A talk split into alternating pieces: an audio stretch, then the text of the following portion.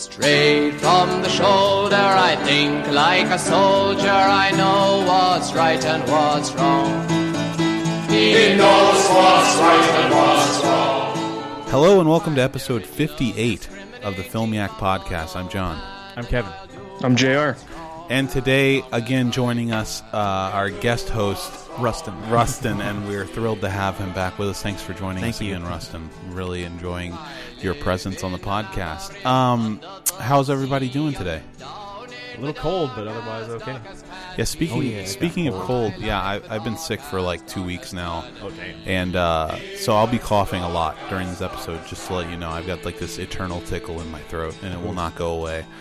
Um, Sounds sexy. Oh, it's brutal, man. It's fucking brutal. And I, everybody's like, my my daughter's got double ear infections again, Oh. and Nicole was sick earlier. So, anyway, that's neither here nor there.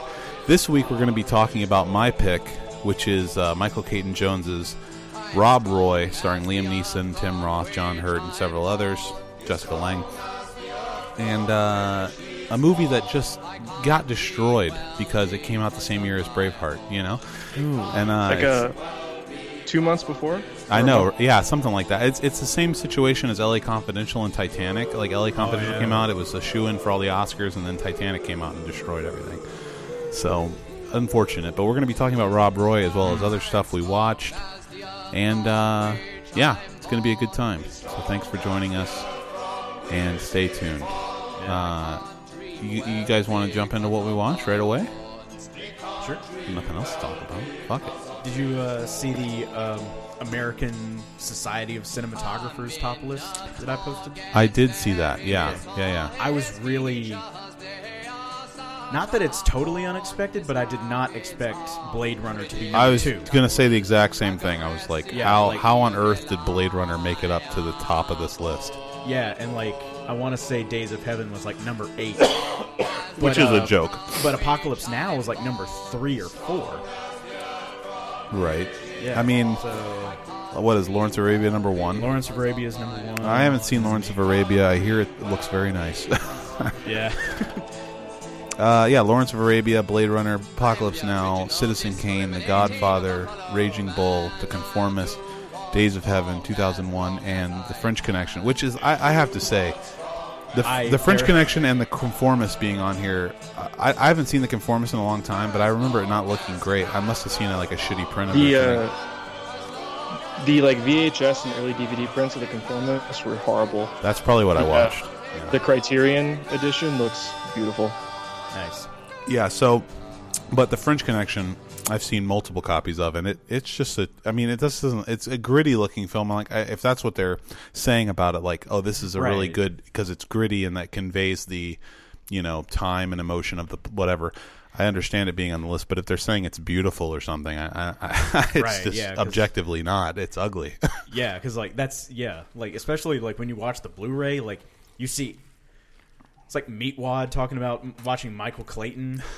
We watched it on the Blu-ray. I saw every pore on George Clooney's face. Yeah. and Yeah. like There's you a lot of- French Connection on Blu-ray. You can see every grain in that grainy Oh, film. it's yeah, it's nasty. And I mean, uh, apparently, uh, Friedkin has been pretty vocal about how terrible the Blu-ray is. But I mean, it's like, I don't know how many like, I don't understand how something like that is like even happens. How do they release a movie like that? And it's such a big movie, and they don't have a decent uh, Blu-ray of it. But I don't know. Anyway, uh, I'm happy with the rest of the list pretty much, except I, I, I'd put Days of Heaven number one. Well, uh, let's jump right into what we watched. Who right. wants to start off this week? Jr. You probably got 900 things to talk about. I don't. I don't. I've got uh, I've got four, oh wow, Jesus! and I'll. Uh, I mean, is that is that too many? no, no, no. It's I, I've I've also got four, but two of them are ones you've talked about before, so I won't probably be talking too much about them. But um, Okay. but yeah, that sounds good. No, I thought you'd have a lot more. No, I'm gonna start. Uh, I'm gonna start with the. I guess the one that's freshest in my mind. I watched uh, Bad Times at the El Royale last night, which is a uh, this kind of like twisty thriller thing that came out in September and was ignored completely. Drew Goddard, yeah.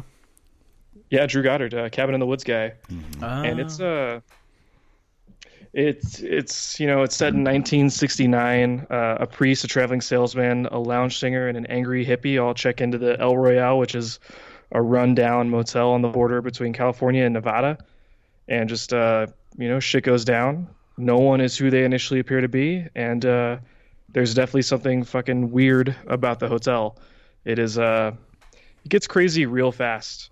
Uh, it has Jeff Bridges, Jon Hamm, Cynthia Erivo or Erivo, who was in Widows. which She's pretty good in Widows, uh, and Dakota Johnson, and then uh, Bill Pullman's son as like a this weirdo hotel clerk.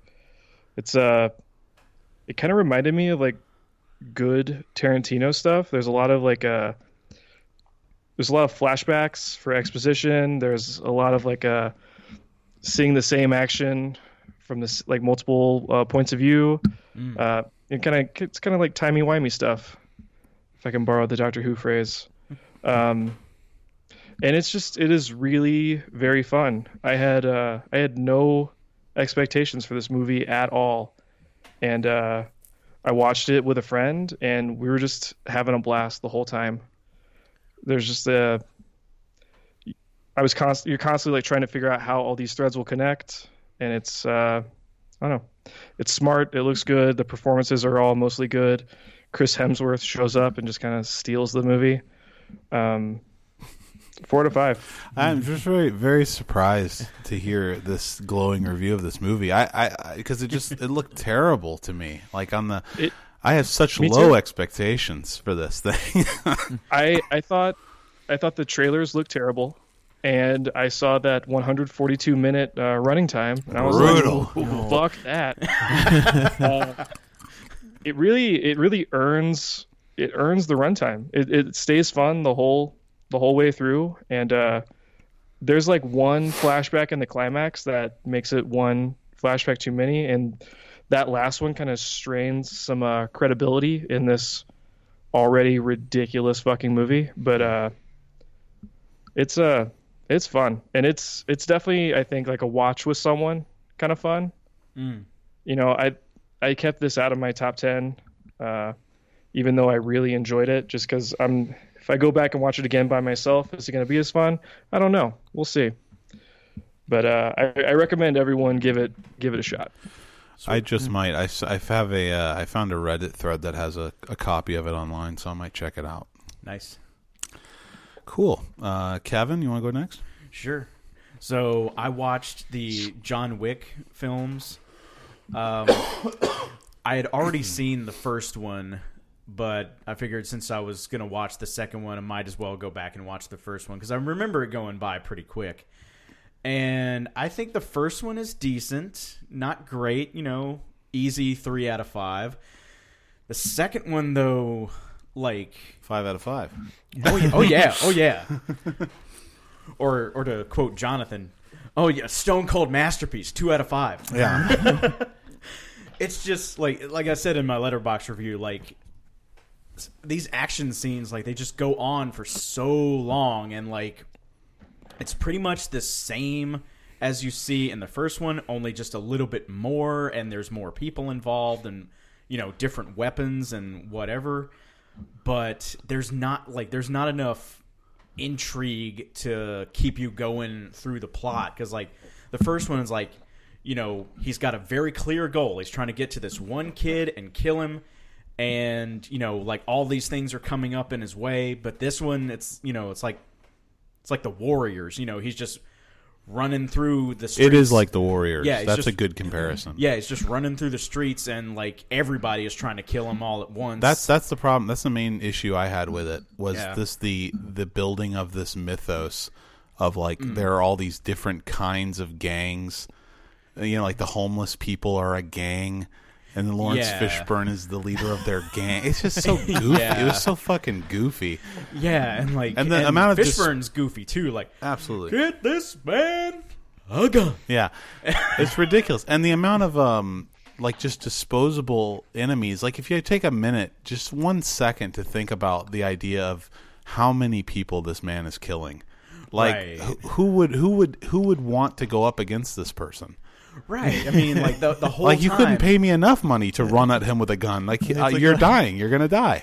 right, and like and like you you get that from like the very first scene because like you know Peter. How, how do you say his last name? Stormare, Stormare. I say Stormare. Stormare. Um, Slippery Pete. He's um, you know, he's sitting there like they've got his they've got his car, and like you know, like well, why don't we just give him the car? but you don't understand, you know, he like he killed my brother and he killed my nephew. Just give him the fucking car. It's because he wants his car back. Yeah, like just give him the car. It's literally that simple. And you know, like, oh, I can't because blah blah blah. Like, he's gonna kill you. He's gonna kill everybody in this fucking warehouse, mm-hmm. and he's gonna walk away with yeah, like maybe a broken bone, couple of scratches, but like, y'all keep calling him the boogeyman. Which, which is another thing. Like Baba Yaga is Yeah. a witch, but whatever. Um, But it's also Anyway. also I mean just the fact that like he's superhuman in this one because like Yes. he gets a bulletproof suit yes, with which he can block bullets by holding the suit fabric over his face. yeah, it's just uh it's absolutely the- retarded. when I saw it, the the only thing I really remembered and liked in it was, uh, and the only way, I, only thing, I, only way I can describe it is uh, catacombs. Oh yeah. which Oh, was yeah, which was basically it just it's The only modern war Call of Duty Modern Warfare for, warfare brought to life. yeah. And then the first movie I thought was pretty solid, and it, it had uh, Jean Claude Goshdarn in it, which I love seeing him as like an extra or a bad guy. in that's movies. the uh, It's discount Jean Claude Van yeah. Damme. Uh, it says his name knockoff is guy. Daniel Bernhardt. Yeah. Oh, He's a okay. s primarily a stunt man, but I think he's been doing a lot of acting. too. Right. That was another thing about the first one. That guy who plays Mayhem in the insurance commercials. Oh, yeah. He is fucking awful. He's brutal. Dean He is Winters, he's like the worst actor alive. like this is why he's in insurance commercials. Yeah. Like He's actually good in the insurance. It's weird. You watch Yeah, the insurance yeah. commercials, like he's he's he's kind of funny, and Yeah, you but- watch him in anything else, he's like the worst actor alive. yeah, like cuz he's like uh what's what's that like dude, English, please. It's like shut up. Just don't Yeah, he don't he comes again. off as like an amateur actor, like somebody like He really is like, like, a like a local theater actor. yeah. Now, Jr., you you really enjoyed John Wick Chapter Two. So a defense here, or Not really. I thought. Uh, I, I thought all the goofy stuff was a lot of fun. I didn't like the first movie much because I thought it was too serious. Um, but adding adding all the goofy shit to these action scenes, I thought made it just more entertaining. well, you're Uh, wrong, that's all- but that's that's I got. okay. Uh, you know, we're gonna we're gonna move on from that and try to forget you said it. Yeah, uh, I. Spoiler alert: I don't understand how Common can come back for the third one because he's cast in it. He's got a fucking knife in his heart. Literally, and like you know, this knife come this you pull this knife out, you bleed out, Just and you l- die. just and leave it there. Yeah, just yeah, and just de- you know, giving him the death stare as he's getting off the subway, Wouldn't and like if you're stabbed and if if it's a knife, ble- if there's a piece of metal in your heart, your heart stops. if they interrupting the blood, I don't know. It's mental. yeah, So, are you guys potentially more excited for the third one since, uh, you know, he's been shunned from this whole underworld? I'll tell so you- I'll tell you they're kinda one getting thing. rid of the mythos. I'll tell you one thing. Well, one, that's ridiculous. They're not getting rid of the mythos. I mean, at the end of the second one, everybody in New York is an assassin trying to kill him. Apparently. So, so they're not getting rid of the mythos. But I'll tell you one thing. As much as I hate the second one, I'm I'm 100 percent in on the third one. I want to see it. more- I want to see him kill more people. It is fun to watch him Yeah, do his yeah. tactical, you know, murder thing. right, and you know, like person after person has you know said like you know, yeah, that's legit jujitsu in that movie. Yeah, you right. Know? Yeah, It's like, exactly. Yeah. Yeah. It's, it's gun kata. Yeah, yeah, So Uh, CQC. close. Yeah, close Yeah. quarters combat. yeah, yeah. Rustin. Oops. Go ahead. I told you. That's okay. also, go ahead. okay. Um, I only have two movies this week. I was able to get the deep dive, and I have another one which I'll talk about. But I thought okay. I would pull up just to give myself maybe three. I'm gonna pull up. I think it's a movie I watched a while back that I didn't talk about last time. Uh, well, actually, I'll just mention two of them. But one of them, I was. It's a slightly higher score than the others, but I was on a kick for a little while. But they were the only Arnold Schwarzenegger movies that were available at the time on between Netflix and Hulu, and I started watching Eraser, followed by End of Days, then Running Man. And so I just was watching through those. And out of the three, I, Eraser was the, at the the top of those. I got with a Duh. out of the Even with the gator.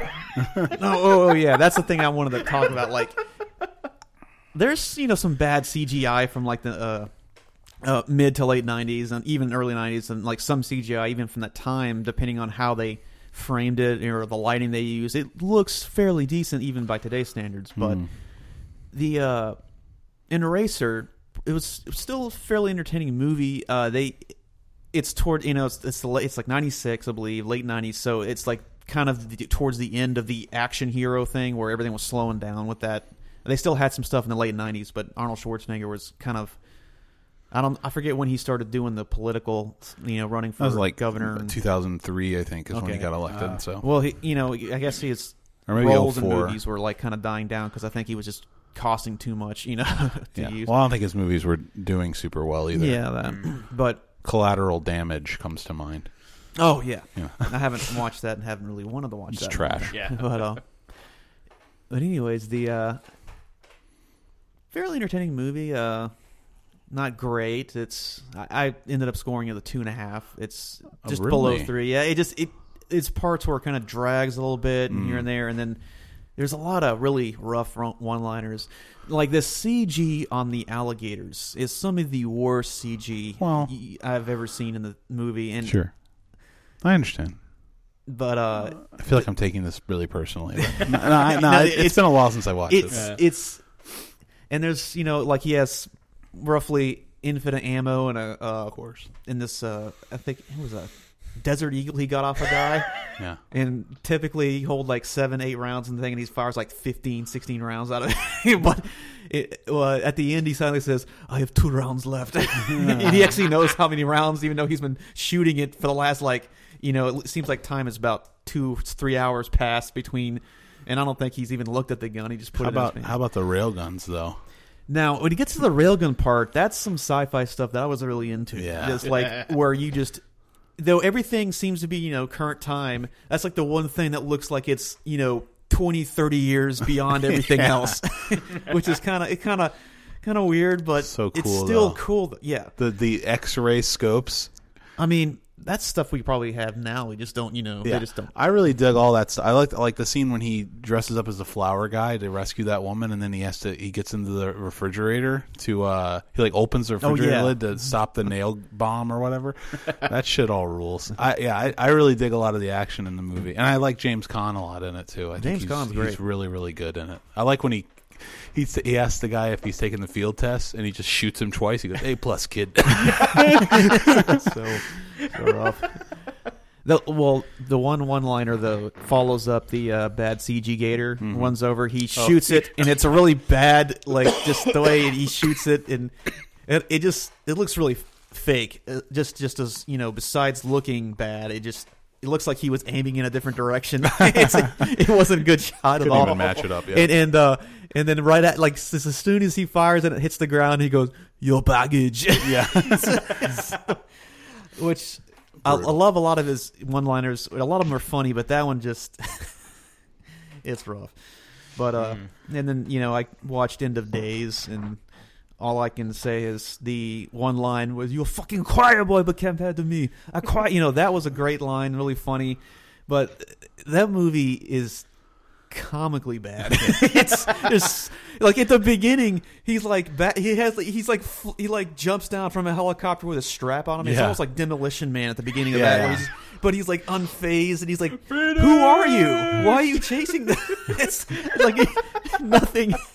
Nothing makes sense. That's my all. least favorite part of Demolition Man is the beginning when he's like he's like shooting people with a handgun while hanging from a helicopter. Like, well, this is not an effective way to go about this. Whenever he this. says Phoenix, it's almost like he's saying penis. Dude. Like, Yeah. Phoenix. you know, but uh, but uh, then I watched Running Man. But, but by the way, uh, End of Games the two. End of games.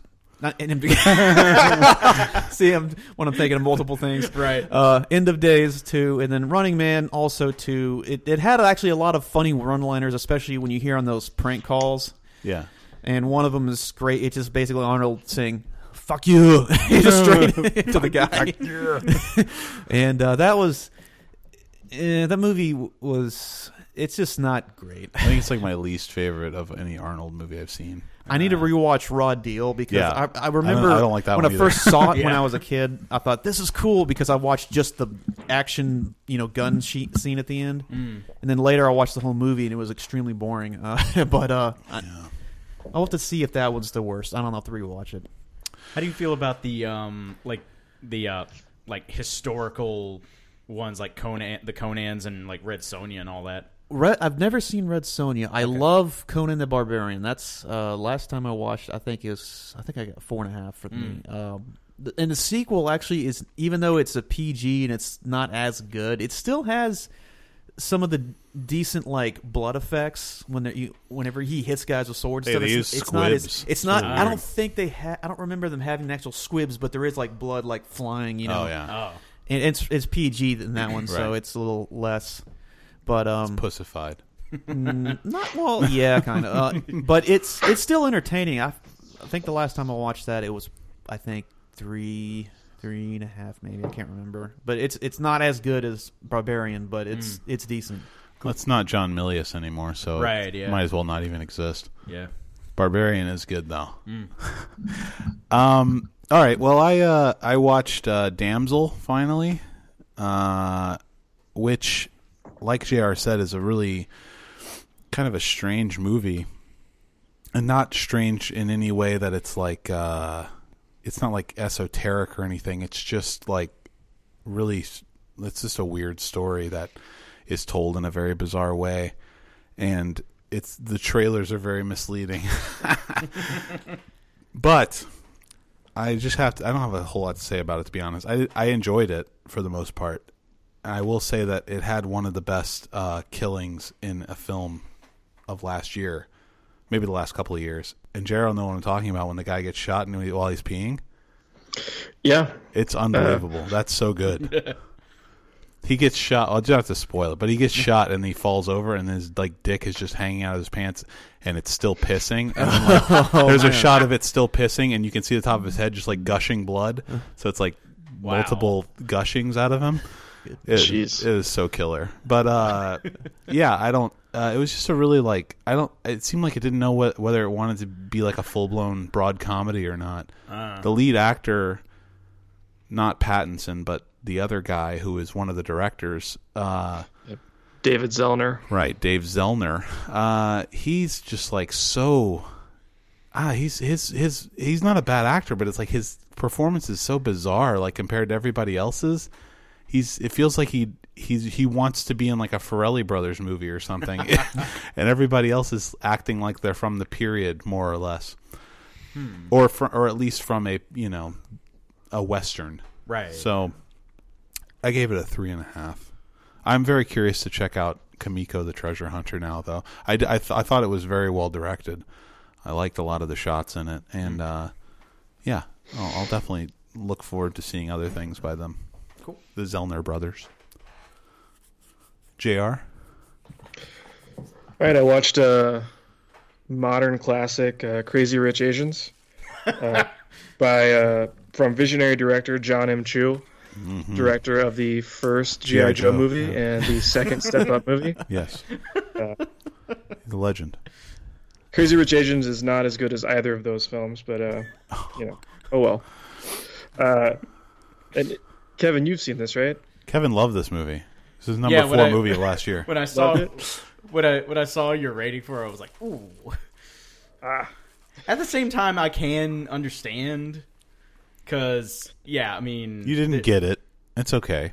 yeah, it's it's okay to be wrong, you know. I was I was more uh, bored than I thought I would be. I was that's. Uh, that It's kind of bummed me it's out. pretty You know, long, I was no? hoping for like a, a fun uh, romantic comedy, and uh, it was way too long, and there Uh-huh. wasn't enough Michelle Yao. But uh, Oh, you mean Michelle Yeoh? yo, I don't, well, I don't know. Thank you, I just so everybody knows who we're, correcting just so we know who you're talking about. yo. Okay, Yeah. yo. yeah, she's a Uh, Bond girl for goodness sake. I, yeah, and I love uh, Yeah, this I love movie's two hours Wu, long, man. the uh, the main actress in this, Uh-huh. but uh, I don't love I don't love what happens to her. Like she spends we spend we get the first 10 minutes establishing that she's like a brilliant New York professor who has uh, never ever looked into what her boyfriend does or who her boyfriend is because she doesn't know that he's from like the richest family in the world in Singapore. Um, and uh, the next 30 minutes are just like a commercial for Singapore's food and architecture and rich people. And then uh, the rest of the movie is her boyfriend ditching her to do like best man duties while she's like left with all these with all these bitches that think she's a uh, a gold digger and they all hate her and And they the are bitches. her. Oh, they yeah, they're all awful.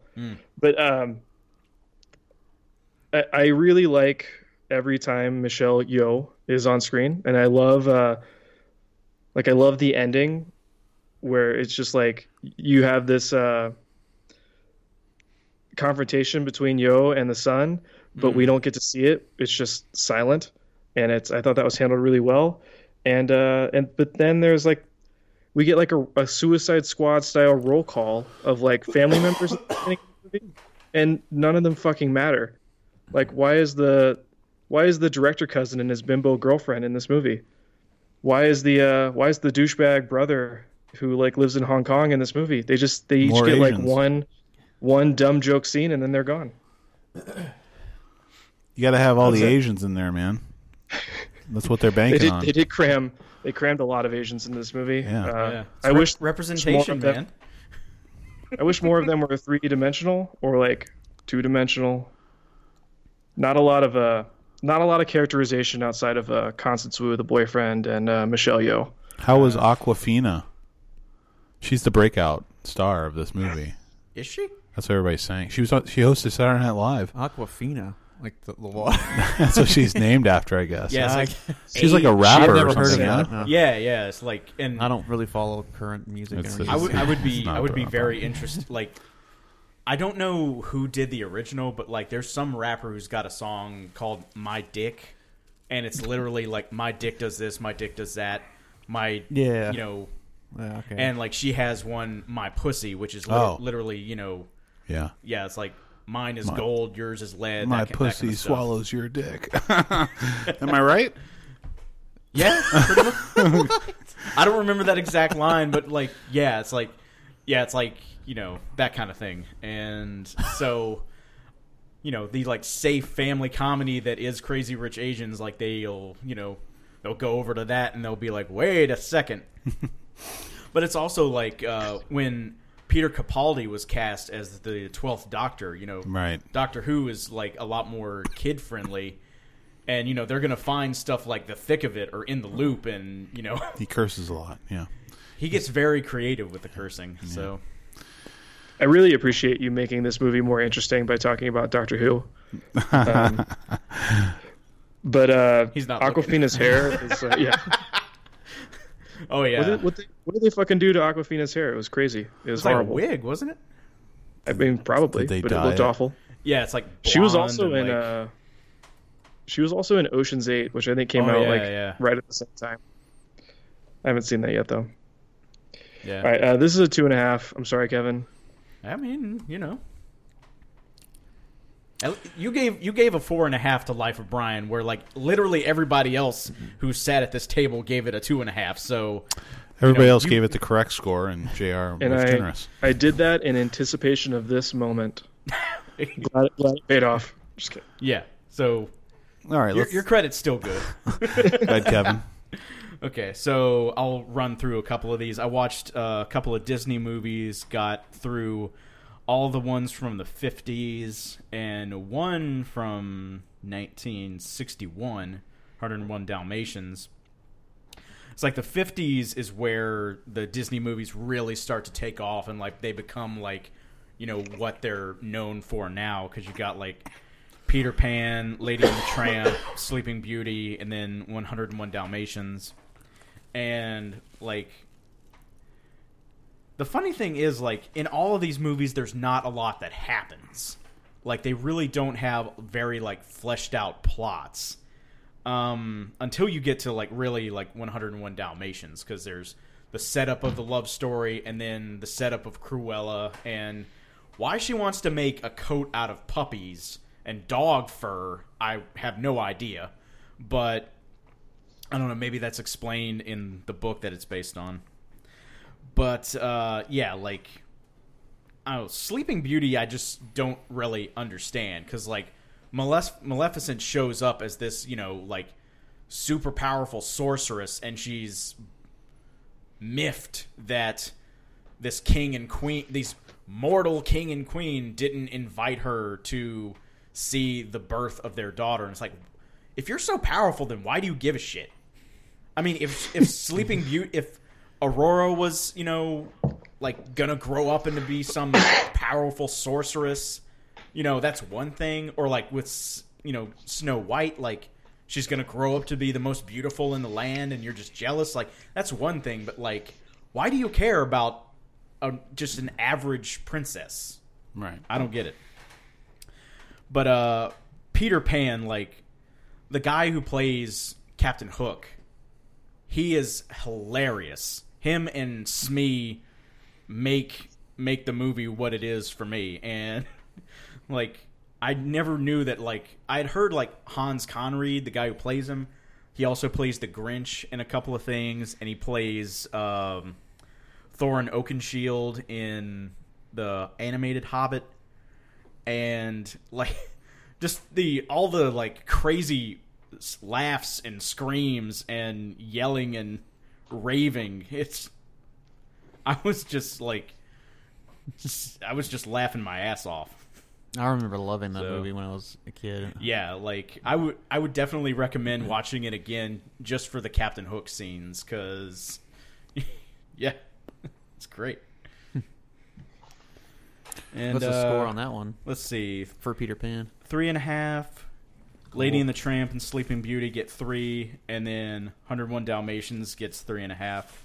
Because like I didn't realize, like I had forgotten how catchy that song is. Like Cruella de Vil, Oh yeah, Cruella de Vil.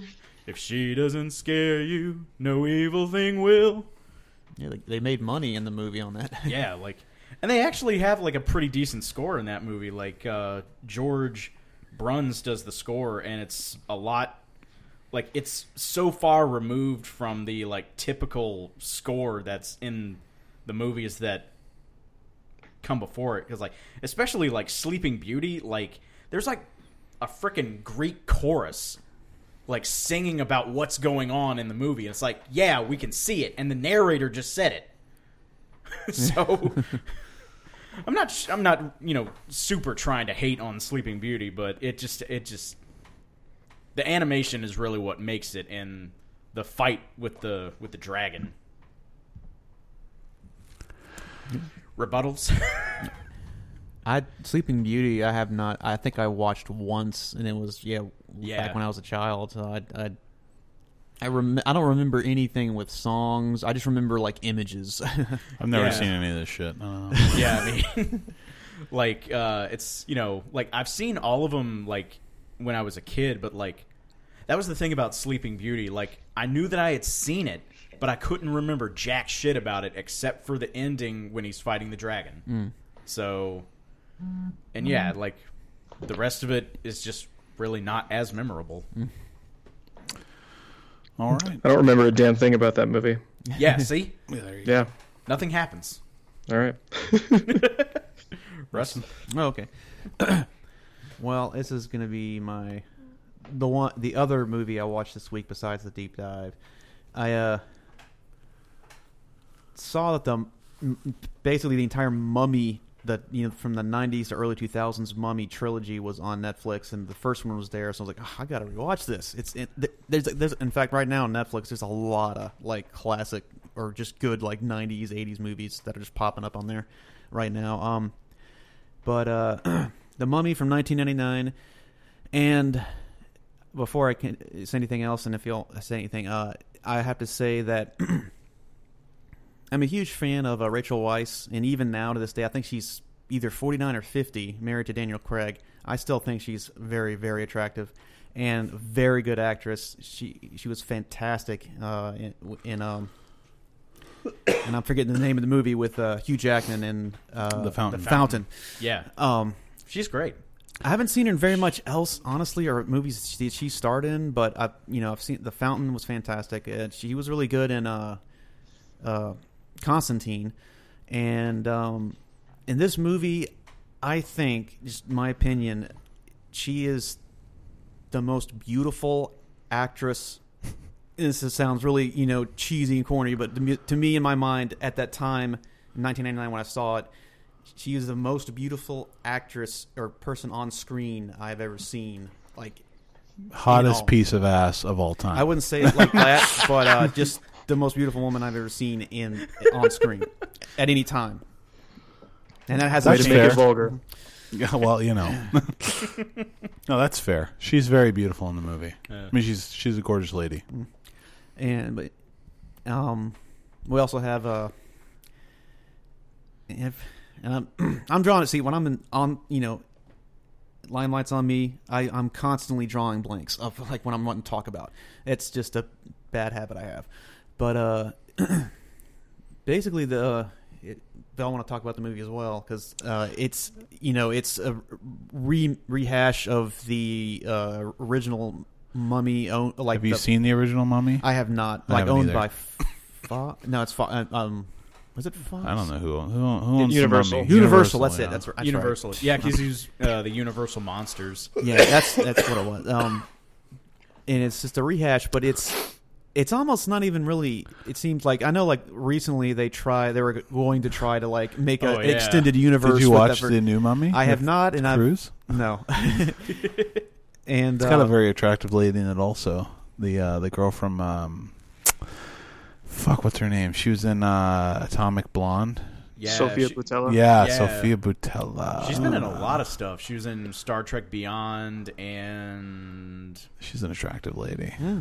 yeah, a lot of stuff. I remember Star Atomic Trek. Blonde. Uh, She's the one she said uh, Charlie Theron has sex with. yeah, no, I, I remember that. Yeah, Oh, of course you do. of course. I mean, to I don't remember a whole lot else, and it, it just well, I mean, that movie was entertaining at times, but it like it, you just don't make, you just don't, you know, make a music video into a full length feature. Exactly. Yeah. Exactly. Um, anyways, uh, we have uh, O'Connell, the hero, who is uh, Brendan Fraser. Brendan Fraser, yeah. action hero. which What is strange. about He- you, O'Connell? You'll never believe it. That's a bad accent, but Oh yeah, he, I, I he was, like when I, I think I watched I watched a lot of stuff with subtitles just because sometimes I have to turn it down where I'm at. But um, it, he said it in uh, like when he was talking, like he speaks multiple languages at one point. Uh, Benny, Yeah. when he's trying to like pull up when when the mummy confronts him, he's trying to pull up these like you know like talismans he got on his neck. You know, first he pulls up like a, a Star of David and starts speak. Or, well, no, sorry, he starts off speaking. I think it's Egyptian. He has like the Eye of Ra, which for some reason that the mummy doesn't recognize that. Then he pulls up the the, the cross, starts speaking uh, Latin, you know, like chanting Latin to try to ward it off, and he just keeps walking toward him. Then he pulls up, it's a uh, like a symbol of Buddha, and starts speaking. And what was funny is before that, yeah, the translation for the uh, subtitles, it said Latin, speaking Latin, or speaking uh, Arabic. And then it jumps to this, and I'm like, "Oh, this must be like speaking like Cantonese or something." And He goes, "It says gibberish on, the, on the Gibberish. subtitles." I'm like, "Whoa, that's hmm. they that's couldn't like even say Sanskrit that's or in- something. That's intense. Okay, so he literally, literally was not even trying, like he wasn't trying to speak any type of Asian dialect. It was Yeah. just trying to make himself sound out. That's pretty rough. But but um, then finally he pulls out the Star of David and starts speaking. Uh, it actually says Hebrew. Like he's and, and then he and then the the mummy's like in I guess Egyptian goes the language of the slaves. I may have use for you. you know, and starts talking to him. But um, it's just it's a very uh I don't know it, it, it, it it's I can't remember I think it's two hours long right about two hours but um once it starts it like it it just immediately throws you into a giant battle in front of like Hamunaptra the city of the dead you know and like it's uh O'Connell the Brendan Fraser All that we found there was sand and blood. best line in the movie. you know, he's they're in this battle. Like they've evidently marched all the way. Like he explains it later that his entire company in the French Foreign Legion marched all the way there. Like half of them died on the way just because their uh, commander like believed in this lost, you know, the lost city and the treasure and the, you know, I forget the na- the name of the uh, the group that watches over it, but they attack them. Medjai. The Medjai. That's right. For a thousand years. I like that guy. That guy's really. He's not in a lot of stuff, but um, He's in all the Mummy movies. He's in all the movies, and uh, he voices. Yeah, I think he does voice acting. He, I know he voices a character in that uh, the Destiny video game, and a few other like uh, I think cartoons or something. But Cool. that guy's cool. I, really like him. I think he was also the voice of Doctor Strange in Justice League. Oh, he's the. Oh, uh, yeah. He's also the um, Gigolo and Deuce Bigalow, male Gigolo. Oh, that, yeah, that uh, that's Rob right. Schneider takes Oh, over wow. for. I remember that now. Yeah, But um, it's a classic. yeah. I, what else can I say about it? It's It's just, it's it's just it's a it's, fun- it's a fun very ride, fun man. action, entertaining movie. It's uh, got a lot of goofy jokes. Some are a little too strong, like just too cheesy, but most of it's just really solid. It's just it's lighthearted at times, and then there's some dark moments and parts where they kind of get. It's almost borderline gross, especially when the, uh, they open up a sarcophagus those workers and like salt acid gets bl- you know blown Yeah. on them and. It it, it, it cuts away several times, so it's not so it stays PG thirteen, but it looks pretty. It, when you just look at it clearly, it's sick. Like And like the uh, the beetle things that crawl under your skin. that is that's freaky. it's fucked. Yeah, I was mean- really scared of those as a kid. yeah. And I I- liked when like it comes out of him and like goes up into his jaw and like he, and he bites into it and eats it. Oh yeah, that part. Oh, that's Yeah. disgusting. and when it was the mummy himself doing it, but Yeah, yeah, but the other guy goes into his head and uh, How about uh uh Vi- Vi- Vosloo as the mummy? You in? he was actually like okay. This guy, talk about somebody who's done nothing. This guy was in Hard Target in this movie. Yeah, he was good as the mummy. He didn't say a whole lot, but like it, it, he was good just in his present. You know, just the way he moved, the way his facial expressions, especially when he got his skin back and everything. And even when it was like half CG'd, it, it you know, and it's not it, it hasn't aged all that well, but it still looks pretty decent for the time, especially whenever it's a huge transition where it's he's in the he's the sandstorm and then he comes back into human Yeah, and. O'Connell is shooting a gun into the sandstorm for some reason to stop him. like he thinks that's gonna stop him, but I don't know. Yeah. Um, and it's it's got a lot of good stuff. It ends, you know, it's it's just it's fun. It's it's one I just recommend to it's a anybody. blast. It's, bl- I, I bought the Blu-ray. I'm meaning to rewatch it. The sequel is entertaining in some aspects. It also has uh, Rachel Rice returning. which Rachel I- Rice? Rice, yep, Weisz, uh, and uh, it's a bit more uh, like they try to go into more backstory where like uh, evidently. Weisz is actually like a descendant of the pharaoh reincarnated, Oh, and, see, it, that's and it gets kind of stupid Yeah. at points. Yeah. There's some cool stuff in it, but it's it's nowhere near as good as the first one. And it has one of the worst. In it's the it's one of the worst funny moments in in I've seen in any movie. It's a part where, well, this alone, the CG'd rock on a scorpion was pretty rough to see and hilarious. But the part whenever O'Connell in that movie stabs the rock.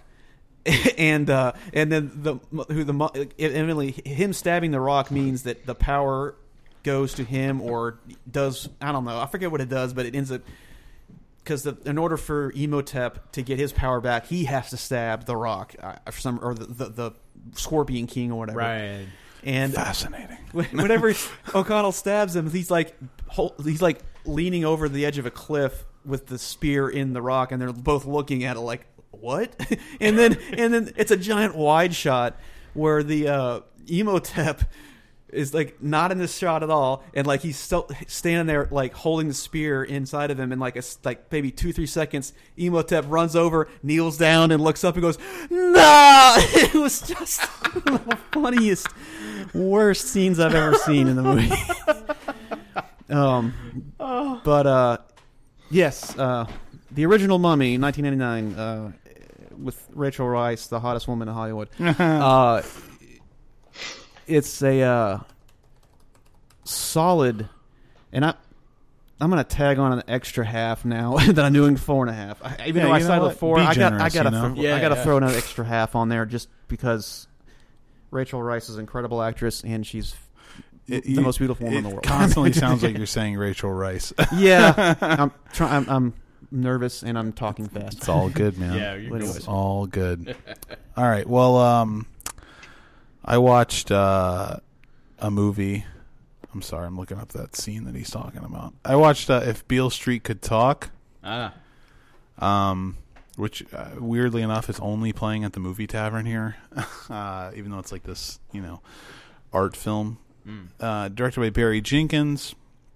It's follow up to Moonlight, and I don't know what the consensus on this movie is. I feel like when the trailers first came out, they were saying like, you know, it looks amazing and the, it's going to be all the Oscar wins and everything. But I feel like nobody's talking about it now. Um, I liked it. Uh, that was pretty good. I liked it probably about the same as Moonlight, uh, but it's definitely a lot different. It's uh, I'm trying to think of how to describe it. it's a story of these two young African American people who have a boy and a girl who have known each other since they were kids, and they fall in love in the '70s in in New York, and uh, they try to just like live their lives, but unfortunately, the man gets arrested for rape and put in prison, and he, you well, you're. I mean, it's not really a mystery or anything. He didn't do it, right? So it's, just, it's like racism. The cops picked him, and they said, you know, this guy, he's the guy. And throughout the film, there are these. Um, Yeah, I got to step away from the mic real quick. that's Sorry. all good, Jr. So uh, throughout the film, there are these um, flashbacks of uh, what happened, and like he gets on the wrong side of like th- this cop who's like a totally you know like this classic asshole racist cop, you know, Right. calls him boy, you know? and um, never uses the N word though, which I really liked about the movie. I was like, please don't make him use the N word because this is going to be so ridiculously over the top racist, you know. But um, it's actually Ed Screen who was uh, or Skrein, Oh, the yeah, villain yeah. in Deadpool. Yeah, right. he's he's he's very smarmy looking. Um, so anyway, uh, yeah, there's just like a, these flashbacks about their life and them trying to like you know be together and nobody. Like everybody's just like fucking with them constantly. Like they have trouble finding an apartment because they're black, and their parents. Uh, some of their her mother hates, or no, his mother hates the idea that uh, they're pregnant, which they are. They get pregnant. Sorry, and uh, and uh, she's like a Bible beater and like a nutcase. And there's a really good scene early on where they confront her and tell her that she's pregnant, and she calls her like a whore essentially, and then they they just start cursing at each other. And uh, one of them calls the one of the sisters, one of the guy's sisters, a, a cunt. it's really, it's very intense, very good scene. Uh, and I was like, we can keep this energy up. I'm in. Like, but uh, I guess I would say that like as far as the the awards situation, like the the two leads, I think are are a little weak in my opinion. I think they're fine for what they are. They're, I mean, they're not anybody I know, but that's Right. not important. They just don't. I don't think they do as well as, especially when you put them in the same movie with everybody who plays like their parents. Like um, Regina King plays her mother, and then whoever plays her father, I don't know who he is, but he's fucking great in it. And uh, they get and the, the the standout performance for me is uh, I think his name's Brian Tyree Henry, and he's the guy from Atlanta. I don't know if you guys have seen Atlanta. I've been meaning to forever. So in Atlanta, you know, Donald Glover, uh, his cousin is a rapper. He's like this kind of big guy, and that big guy is Tyree Henry, and uh, he's in this, and he's really fucking good. Like he's over the top natural. I mean, it's like cra- it's like Nice. crazy how. It's crazy how much better. Like uh, he's operating on a different level than everybody else. It seems like you know. It's really it's really impressive. But um, he's only in like one scene, but it's amazing Ah, and uh, yeah, I mean, I'd say it's pretty pretty solid, and it's interestingly shot. It's got some interesting moments and cool stuff. And Dave Franco makes an appearance out of nowhere as like this Jewish landlord.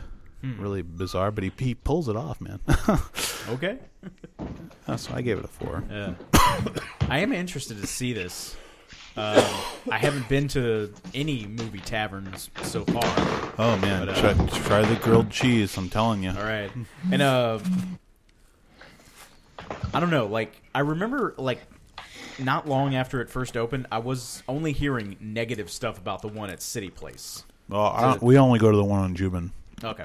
because the one at City Place, I don't know, it's just that that area. When you go to Juban, you get the Denham Springs crowd, and the great thing about that is that if you see any movie that's like even the least bit strange, Uh-huh. nobody's there because the Denham Springs crowd are a bunch of rednecks. They don't want to see that shit. So, like this movie, we had like six people in this theater, which was fantastic, Nice. and they were all relatively quiet. You Can either go to the weird movie or go to Bass Pro Shop. They Exact- always choose Yeah. Bass Pro Shop. Exactly, exactly. Yeah. Actually, I, I read a. no, This is totally off topic, but I read a. Um, speaking of Bass Pro, Bass, Bass Pro Shop, uh, I read an article the other day. that They're trying to put an IKEA in over there. Ooh, Yeah, Wow. that's cool. Not sure uh, if that's going to work out or not, but Yeah, I don't. that would be I cool to honestly- have one. Where where would It'd they be put cool. it? Somewhere near the Bass Pro Shop, they say. Okay. But I don't. I, I figured all that was like bought up and developed by now. Who, I, who You, fucking? you know knows? what we really need? A McKay's. What is a McKay's? McKay's is like a thrift store, but it's I'm in. more of a business. It is the greatest like store I've ever been in. They had them where I visited my sister in North Carolina. They have them in Tennessee. Uh, I bought like, I mean, the game collecting, and they have they have everything media wise. They have movies, books, music, vinyl, sounds like a- toys. yeah. it's people go there to sell stuff, trade, you know, and then they just turn around and sell it, and it's you know they. They're all organized. It's a good. I mean, it's a lot better than a, a regular thrift store. It's, a like half. It's like know? half price books in Yeah, Texas. and it's and it's not like they're Half donating. It's just Yeah. that's all you know. Yeah. profit, but it's great prices, and that their selection of stuff is they just keep every week they get new supply and they keep putting. It's great. Yeah, I don't think we could. Honestly, I don't think we could uh, sustain an IKEA here, but who knows? Uh, let's move on. Jr. What do you got? Uh, I got uh, I got Revenge. Revenge is a uh, it's a French movie from last year that or came out in the U.S. last year uh, about a like a young, very hot, beautiful girl named Jen. Um, you know, she's presented in this movie like to be. They basically they they depict her in the beginning to just be a piece of ass. Uh, she has gone to like this desert mansion in the middle of nowhere with this married man for like a, a sex vacation.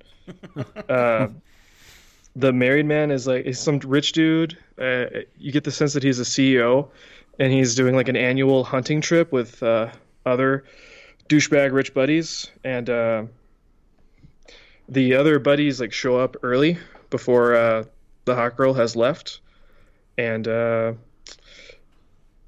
some you know stuff goes wrong. One of the guys, the the married man leaves the house to go get hunting permits one day, and while he's gone, uh, the creepy other, one of the creepy other guys uh, rapes the girl, and uh, when the dude gets back, he freaks out at first, and then after about thirty seconds, decides, well, we can't let you go back home, and uh, we're going to get you a job in Canada so you can't get any of us uh, sent to prison. And then it ends up with her running away and them shoving her off a cliff. Huh. That's all the first uh, like 15, 20 minutes. Oh. Uh, then the uh, then the title kicks in, and everyone's uh, the guys are hunting the girl, and the girl is hunting the guys to try and escape. And it's uh, it is just a fucking bloodbath lots and lots of just liquid fake blood everywhere. It is glorious. Uh, there is one shot, one scene. It's like a dream sequence that has some CGI blood, but all the rest is real, and it looks great. And uh, it's just fun. The violence in this movie is just awesome. There are only four characters, but uh, all all of the hunting and all the violence is uh, it's just it's great. I can't can't really say anything else about it without spoiling the coolest scenes. So you should just watch it. Wasn't this like a YouTube production? Was it? I don't. I remember seeing I don't like think ads so. for it on YouTube, and I thought like, A lot like of time they put trailers on YouTube, Kevin. well, no, but like you know, they had like that Karate Kid extension Yeah. series. Well, that- you know, yeah. they were doing stuff for a while. I don't think YouTube makes. mo- I don't think they made any actual features though. They just do TV shows. Okay, But yeah, I Nice. hear. I hear what you're saying. It- right, right. I'm not sure who put it out. It was definitely in theaters though, and it's on Prime now. Oh, Um, but yeah, it's uh, It's just a cool little cool little flick. Solid I'll stuff. check it out. Cool. Four out of five. Nice. So So just waiting on Kevin to get his Letterboxd back up. Let's go, bud. fine. Um, so I've watched Solo, a Star Wars story. Oh, I thought you. I thought you were gonna say you watched Solo with Mario Van Peebles, no, the '90s action movie. no, I can't say can't say that I have. William Sadler was the villain. Ooh. Oh, I saw that when I was a kid. Yeah, Yeah. I, I, I, didn't, I, I didn't like it. I think Adrien Brody is like his maker or something. He's like an android. It's, Wow. it's brutal. Go ahead. I'm Yeah. sorry. You watched Solo: Uh, A Star Wars Story. Yeah, and it's um it's pretty bland and pretty boring and um I don't know I don't know why like they would like I heard so much stuff about them having to get like an acting coach in for the lead uh Alden Ehrenreich um and like he's not bad he's not good, but he's not bad. I mean, he's serviceable for this kind of movie. So I don't know what exactly they were hoping for slash expecting from him. But you know, it's just the thing with these uh, non-trilogy Star Wars movies. Like they get to the they get to a certain point and they're like, "Holy shit, this movie is a piece of shit. What do we do? What do we do? You what do fire we do?" the directors and you hire Ron Howard. Yeah, like do? from what I understand, they fired the people who made the Lego movie, and like Yeah, Lord that was a Miller. mistake because the Lego movie is actually decent. I But disagree, but go ahead. well, uh, but then replace him with Ron Howard. Uh, you know, I See? I don't know which of those is the greater evil in my book. See, I'd have to see what Howard. Lord, I'd have Howard to see. is the greater evil. I don't know. I'd have to see what Lord Miller had in mind for I- it. I don't mean, know. if it was like a They comedy made Cloudy with a Chance of Meatballs. They're brilliant. See, I don't. That's not something that's a big. And honestly, I used I like Twenty One Jump Street when I saw it in the theater, but uh, rewatching it, it didn't work. So I don't know. okay. Um, yeah, I mean, like, I, I think for me, one of the big, one of the biggest acting problems was uh, Emilia Clarke. Like, she's just not very interesting and doesn't really sell her character. Uh, Paul Bettany, who's actually a pretty good actor, is really, really bland. Yeah, he's well, he's he's a Marvel guy now, you know, so he's done. Yeah, I mean, he he tried. I'll I'll give him that. Nah, fuck him. All right. Uh, yeah, Thandie Newton also boring. Um, She's that's stunt casting from Westworld, you know. yeah, I guess so. She would never have that role if Westworld wasn't on. Yeah, I mean, Like who was talking about Thandie Newton before Westworld started? Nobody. Truth about Charlie? I mean, come on. Yeah. Get, get fucking real. or like RocknRolla. Mission uh, but Impossible she was just a 2. piece of ass in that. That's all she ever was before Westworld. Now she's like, I mean, she's good in West. I mean, she's a Well, good now actress, she's I'm an just saying. intellectual piece Exactly. of ass. Yeah, exactly. so, yeah. but yeah, like, like the biggest difference for me between this one and Rogue One, like Rogue One, like was actively like pissing me off as I was watching it. Like, like just so many things like contradicted itself and you know it was poorly put together bad acting like the whole runs the whole the gamut shots bad. that were ripped, that were the, the deleted shots from uh, the New Hope that were thrown in there. That Yeah, is the, th- they that don't the thing the, uh, that pissed film. me off the most in that movie. I was Yeah, and- angry. yeah, I was just the- like, why? And I mean, and I love the Darth Vader scene, but you know, was, right like that's yeah and like i don't know like how the estate of peter cushing was like yeah put him in there yeah, like Money. Yeah that's they, true yeah. i mean That, um, that Disney fuck things. you money. exactly exactly but yeah like um but yeah i mean donald glover as lando is really entertaining he's a lot of fun I agree. Um, good. I'm sick to death of fucking sassy droids, or like, like because like the the one who the one who's in uh, Rogue One that's played by uh, Alan Tudyk, like, like they obvious somehow this droid has like Asperger's or something where like you know quote unquote no filter, Yeah. and like and this one is like like I was watching a uh like nostalgia critic thing. They were uh, and it's like she's all bot lives matter because this one robot, this droid is like really hoping for like the liberation of all droids and this, that, and the other, and like, and there's a point where she's like, keep in mind we're in a Disney movie now. Like she's talking about how like like she never says it explicitly, but like you know, I know how much Lando wants me and I can see why he would, but it w- it would just never work. Hmm. So like she's like implying that like Lando wants to fuck her. He's And a droid fucker. He's a droid fucker. Yeah. You know, it's like that kids in the hall sketch, the car dude, fuckers. Dude, dude, uh, on Cloud City in uh, Empire Strikes Back, like his right hand man is like a cyborg. Yeah, so he So fucks that guy. maybe I don't know. I don't know. Uh, The metal yeah. metal he- he- headphone guy. yeah, yeah, exactly. And uh but yeah, like really lackluster all the way through. Like you don't care about anything or anyone. So yeah, that's why it's a two and a half. Um, one or one or two chuckles in there, but uh, and you know, like it didn't actively do anything bad, but Well, you, you Yeah. can say one thing at least. Uh, at least uh, Han shot first in this movie. yeah, because they make sure Han shot first. who, who even gives a shit? Am I right? Fucking nerds. Such a like a it's like a it's like a twenty year old like who gives who like this argument about who, sh- who gives a flying fuck. yeah. like if I he sh- mean, if he shot first, does it make it better? Like who cares? yeah. Who could give a fuck? Star Wars is so fucking tired. I'm sorry, Rustin. Go ahead, man. Hmm? Well, Yo, you don't have I don't anything, have else. anything My else. bad. Mm-hmm. Uh, well, I I watched uh, Shirkers, directed by Sandi Tan. Jesus Christ. It's another um, Singapore film. We're talking about a lot of Singapore cinema today. Yeah. Um, so so Shirkers is a documentary on Netflix that uh, Jr. talked about a couple episodes ago.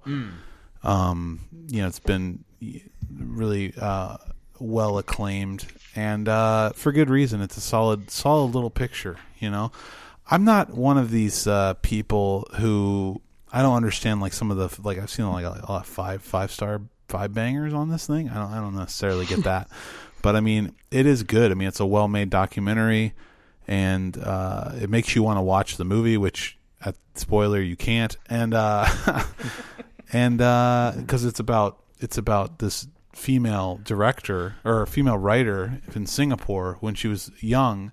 She wrote this movie, and they made and they made this movie, and uh, their director, who is this uh, claiming to be an American but obviously not American, bit of a Tommy Wiseau situation. Uh, he steals all the footage, so uh, he runs away with it, and the movie's about her trying to find out what happened and come to grips with the fact that she might never see her movie. But you know that she finds it because the whole movie is filled with footage from the movie. So obviously they found the film.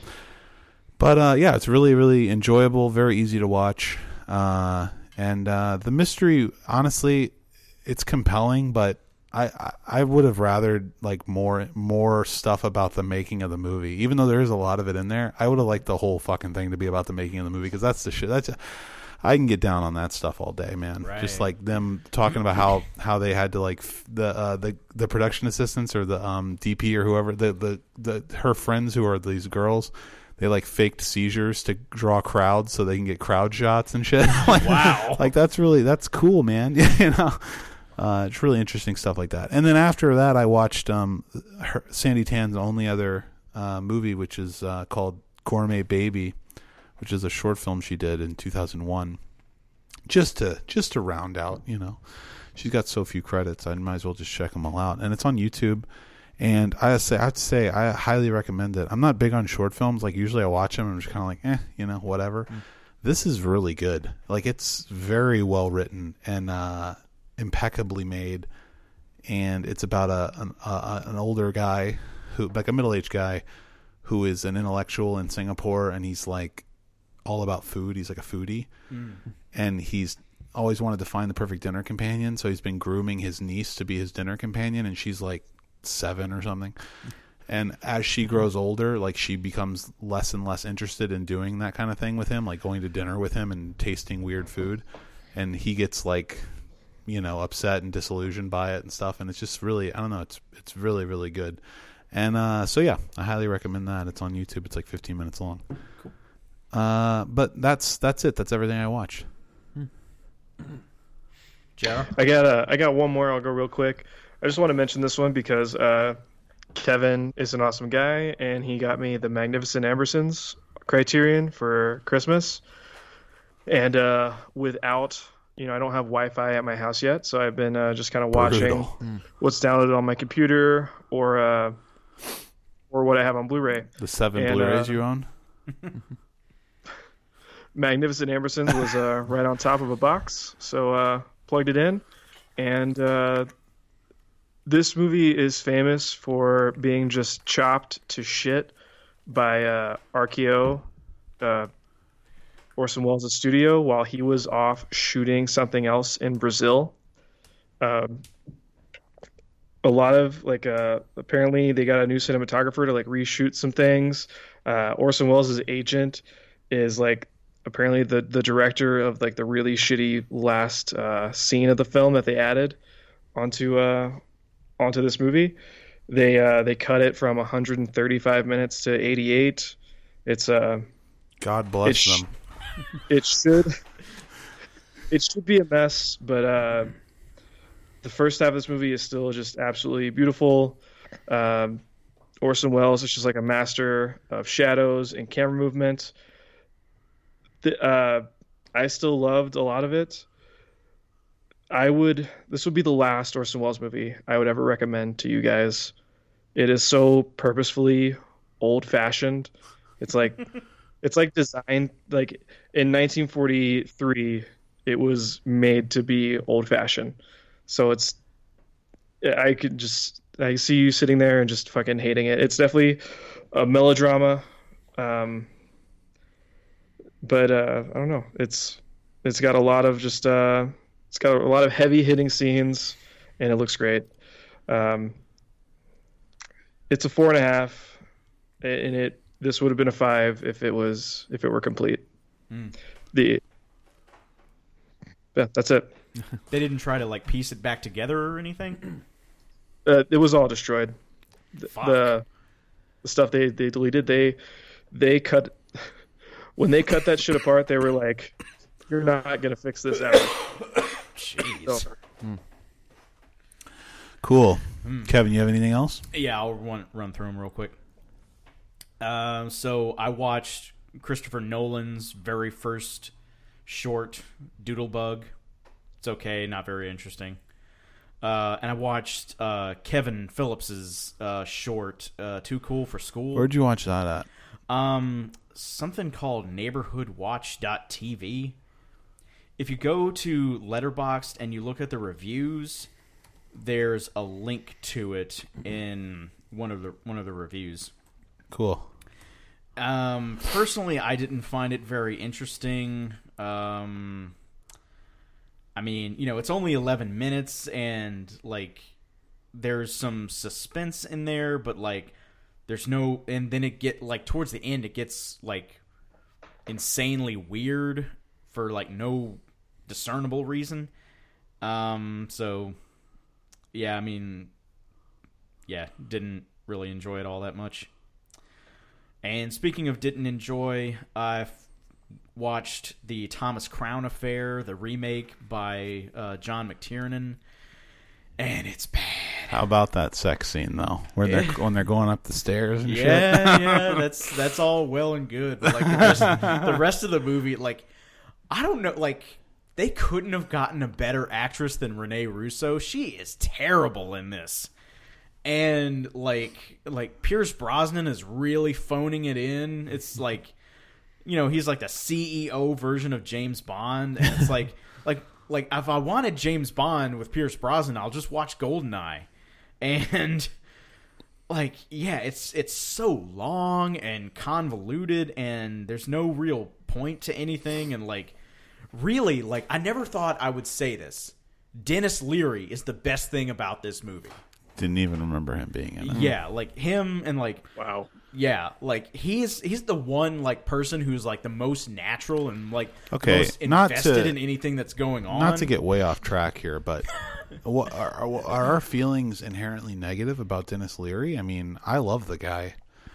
I thought the first two seasons of Rescue Me are damn fine television. I haven't seen any of that. I agree with like, that. Like the only reason I say that is because like I really like aside from like Operation Dumbo Drop, which I remember enjoying immensely, and Yeah. especially him, I can't say that I remember a whole lot of what he's done if I've even seen it. The ref. I think I've seen like parts of that on TV, but I've never seen. It. It's the not whole great, thing. but I mean, you know, he's fun in it. I- yeah, and like he was himself in uh, Demolition Man as Edgar There you go, Edgar oh, know? Friendly, right, yeah. yeah. And I had forgotten.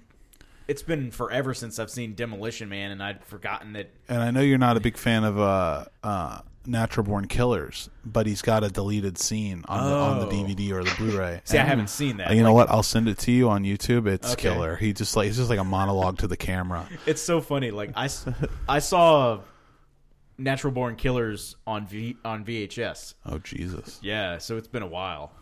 Oh really? Um, I thought I could have sworn you watched it since we started the show. No, Have you not talked about it on the show? No. Okay. Well, maybe uh, maybe a deep dive coming. Huh? just kidding. actually, come to think of it, like I think the only Oliver Stone movie that I've watched since we started doing the podcast was JFK. Talk radio. Oh, that's right. That's right. Yeah. Yeah. Uh, Um, but not to. Sorry to get off track. Just wanted to see. I didn't. I, I know a lot of people. Yeah, I mean, do, I I, know a lot of people do dislike uh, him, and I. I just don't. I don't. I'm not like a like a you know uh, apologist or anything. Like everything he does Right. is great, but I definitely. I don't know the things that he's done that I like. I really like. Like I like his stand-up specials. I remember enjoying his stand. They're very funny. He's very aggressive, and I also liked his short-lived uh, comedy series, The Job, on ABC. Do you remember this? no. He plays. He plays a detective. It's very funny. I used to have that on DVD. I I used to also. Amazing. and last but certainly not least, I finally watched uh, Soldado, and like Which is what the title of the film should have been. exactly, and Sicario 2 Day of the Soldado. yeah, Soldado. and like the thing, like They could have at least stayed consistent with the language. Like Soldado de la Day. How you say day? Man, mañana is De- tomorrow. I don't yeah. know. Dia? Yeah, dia? la- Dia. it just Dia? Dia Yeah. de Dia de la Soldado. Soldado. Yeah. Um, but yeah, and like, so the first thing I have to say is like, I love the way the director uses shadows and light to like reflect what's in the characters, especially like the very last scene when like, spoiler alert, well, not really. Um, so the kid comes into Oh, the yeah, restaurant yeah, in the mall, and like he opens the door and Benicio's there, and you know like sit down, Enough said. let's Yeah. talk about your future and like they show him like half of him is in darkness and half of him is in light and like you know like the way the way his his face looks like you see like this like this kid has totally lost any innocence he may have had Of course. and like he's facing the guy that going he, to be a soldado now. yeah so you want to be a sicario A Sicario. yeah and like Brolin's great Benicio's great the action Brolin is, is uh, insane in this. Like I, Yeah, I, like, I love how just like completely switched off he is. yeah He's got no emotion left. You just just kill everybody. yeah like best line in the movie where he says, Fuck it all, fuck wipe- it all, wipe wipe, it it clean." clean. it's so and like good. And I, I love the fact that like uh like at the you know it has a little bit of that like you know even even badasses who are dead inside have a little bit of something like at the you know towards the end when he decides like no I'm not going to kill this little girl and Yeah. and the forget the guy's name but the guy with the weird mustache um is like what are you doing man Oh, and, like, oh, um, his his his sidekick, Jeff Yeah, Jeffrey exactly. Donovan. yeah that's it Yeah, um and yeah and like i love how it does it like does that but in a totally non-sappy way like he just picks the kid up and they go I love how in the toilet John uh, Jeffrey Donovan's career is that he just came back for this movie and he still has nothing to do in it. Like this guy was he's on he's like in seven seasons of Burn Notice as the star. Oh, yeah yeah And he literally has like six lines across two movies with this franchise. you know, like he's Yeah, barely yeah. in it. But I love it. I love the I love his look. I love the mustache. yeah yeah i mean He looks totally genuine. yes And and I Uh, love the uh like the when they, they actually like the actual use of uh, Black Hawk helicopters when they Yeah, stop yeah. the trucks. Uh, black fucking hawks i'm gonna incredible. need two of those Yeah. oh, that scene rules too Him with and Shea Shea Whigham. Whigham? Yes. Oh my god, that scene fucking is. I gotta rewatch this shit immediately. yeah like i was i was watching a thing um pretty sure it was another nostalgia critic thing they were talking about like character actors and like how like they were talking about like something between like the Star Wars now and like the one like back then. How like you remember all of the pilots' names from New Hope because they all like were all character actors who actually were doing things and like they were memorable. But now like there's so little of that and like. Shea Whigham is one of those kinds of guys. Oh, yeah. Like I don't know if he'll ever be like, you know, like accepted as like a real lead, but like I don't want him need- to be a lead. I, I like him. Yeah. I love, love him in his capacity. Now he plays asshole really well. Yes. and he plays just like he can. Like he comes in and that he's in one scene in that fucking movie. He just destroys. I mean, he's amazing. He's great. Yeah. and I mean, if you want to see long form Shea Whigham, you just watch Boardwalk Empire, and he's Yeah. terrific in that. So Yeah. Is he a cop in that? he's the sheriff. Yeah, He's a cop. I see him as a cop like every two weeks. right. He's a he, he's a cop for ten seconds in uh, Bad Times at the El Royale. Oh he's in wow. fucking- There you go. yeah. I, I really uh, the the only thing that I, I think that I've seen him in where I was just kind of like, it wasn't that he didn't do well. It was that it was that I was kind of like, um, I guess he was a little typecast. Was uh the the Waco miniseries? He played. He also Right. played a cop, and he was just kind of like over the top, ridiculous, angry, and Mm. irrational. And I, I I don't know. I couldn't get into it. Him Yeah. opposite Michael Shannon. I- I don't know, you know, but Yeah. it's it just it didn't work. But the rest of yeah, everything I've seen him in, he's great. Right. And So, yeah, um, Soldado was solid. Oh, it's fucking great. Yeah. JR's out of his mind. Don't tell him I said so. Uh, so let's move on then to our deep dive. this is my pick. Sorry. That's from 1949. If you didn't catch it. Yeah. uh, this is uh, Rob Roy from 1995, directed by Michael Caton Jones, starring Liam Neeson and Jessica Lange and Tim Roth and John Hurt and other people. And uh, oh, uh, Brian, no, not Brian Cox. Yeah, Brian, Brian Cox. Cox. Yeah, Eric yeah, yeah. Oh, and Eric Stoltz. and uh, Yeah. and Jason Flemyng.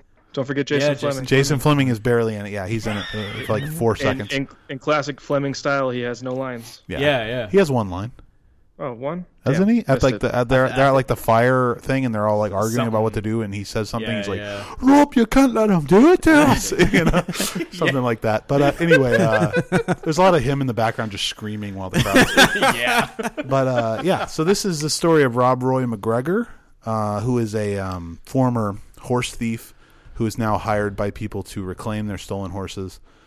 Which uh, you know you get right off the bat with there's the scene where he uh, you know has to rescue these horses from these thieves. And he's uh, he's a landowner, which Right. basically he's not like a a master, like you know, like a like a lord. He just he has a bunch of inherited land bought from comes his the father. history lesson from Rustin. I'm Yeah, just yeah, kidding. yeah. well, just from what I remember, man. No, just and uh, and and he's not necessarily a caretaker, but he kind of overlooks a small village on his land. Right, exactly. Yeah. yeah. yeah, So he's like he's and he's like nine feet tall. So everybody Oh, yeah. looks up. to Yeah, him. Neeson's yeah. a Yeah, he's a legend. He's He- Liam Neeson is perfectly cast for this. Uh, and he's his wife is Jessica Lange, and he's just trying to live his life, and uh, he decides to uh, take a gamble and borrow some money from Mm-hmm. John Hurt, who is uh, some kind of lord, and uh, borrows a thousand pound Scottish pound, and um, Thousand pound. yeah, and uh, unfortunately, Tim Roth is in town, the uh, the boy bugger, and uh, and uh, he is just he is flamboyant as fuck, isn't he? Oh, he's and, uh, fantastic. he he uh, concocts a plan with Brian Cox to abscond with the thousand pound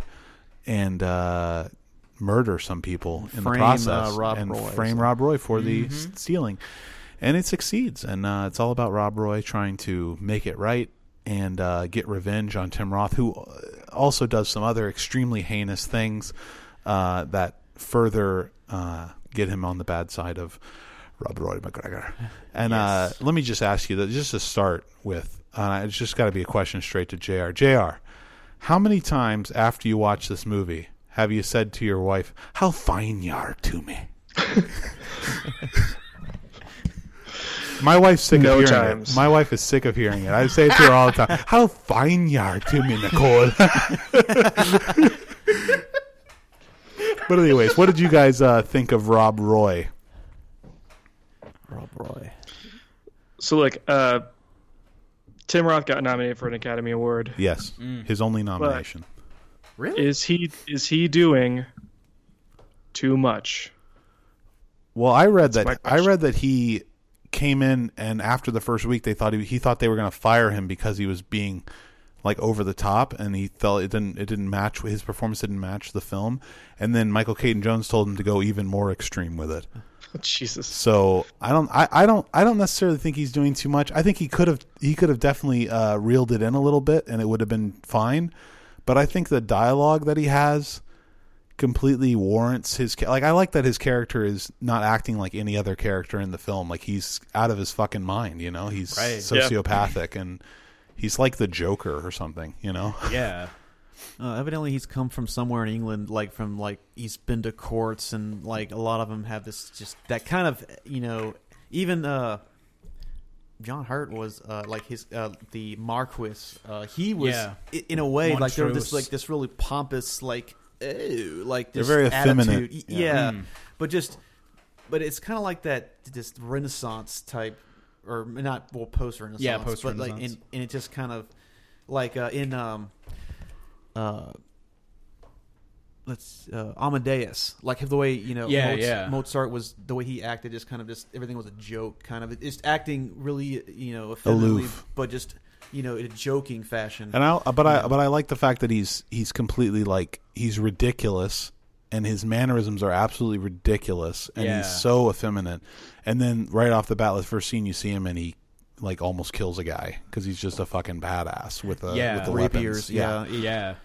And I love the whole that that whole dialogue, that exchange between him and the the guy where you know I wouldn't need a I wouldn't need a cleaver for you, and they they they have they have it out, and the whole thing about are you a boy bugger, and he says I I, I thought he was a, a girl upon entry. yeah, just some dark shit there, man. Yeah. Like there's just there's a lot of Well, like you know, like since we just saw the favorite, like there's that scene where John Hurt is talking about They Queen mention- Anne, exactly, it's yeah. like, jeez, man, Yeah. chill out. Like, yeah, very that's- insulting. It's yeah, it's these people in this in, like they they so high and mighty and they're above a lot of people, so they just have mm. this just attitude. They're just assholes, all of mm-hmm. them. You know, it's just Absolutely. um, but yeah, I liked Tim Roth's character. Well, It's his, it's his attitude and everything. Just he made him just a really fantastic villain, and yeah, and he's memorable as a vi- like mm-hmm. he's you, you get a lot of villains in movies and you don't really remember who the fuck they are or what they want. Yeah, and this yeah. guy's very like he's got uh good motivations for what he does the whole being in debt thing you know and it's just and like his his his uh class level won't allow him to to admit that he's got a problem.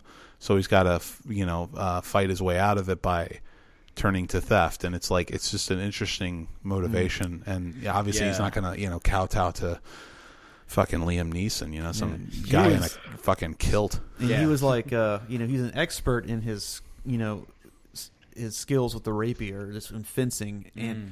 I liked how, I think is the uh, Scottish. I think it was the they call that the Scottish broadsword. That sword Mhm. both him and the other uh, Highlanders were using and stuff.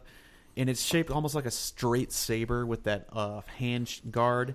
It's a heavy weapon, so swinging that around, you wear out quickly. While they, the, and they the- show that yeah, while at the Yeah. while as the rapier, it's you have more quick and you know just nimble movements, and even without a lot of skill, I mean, it was like a newer technology of the time, like just you know who has the better technology or the lighter, you know, Right. just the more it's a it's a philosophy of fighting it's Yeah. like the different philosophies of fighting versus each other Yeah, yeah, I, I like that. in- I like that too I like that shit a lot yeah. Oh, there is one scene. I guess I got to tell you all that. You know, there was just l- l- lots of great dialogue in it, but there's one part that just made me just laugh out loud. It was a scene cut where, um, uh, Rob Roy's uh, wife goes. Rob Roy. I say I say it real fast. Rob Roy's wife or McGregor's wife Yeah. goes to see uh, the Duke Argyle, who's the Scottish Duke. Who uh, he's in a slightly higher. He's the other okay he's like higher than the Mar- Montrose Marquis or Montrose Mar- Marquis. the Marquis Montrose Yeah. I'm screwing up the names. it's like Mar it's supposed to be Marquis right it's like French yeah, right? but Yeah, Marquis yeah, because yeah, they call him Mar- Marquis yeah. Marquis of Montrose. Yeah. She goes to uh, Duke Argyle to kind of plead her case to try to save her husband because you know she doesn't. He's been captured or whatever by uh, uh, Was it what's what was the name of Tim Roth's character? Oh fuck, Archibald. Uh, Archibald. Archibald Archibald Cunningham. Cunningham. Archibald Cunningham. He Yeah. captures. Well, at one point, uh, Tim Roth, uh, Archibald Cunningham captures uh, Rob Roy, and he's he, he basically uh, the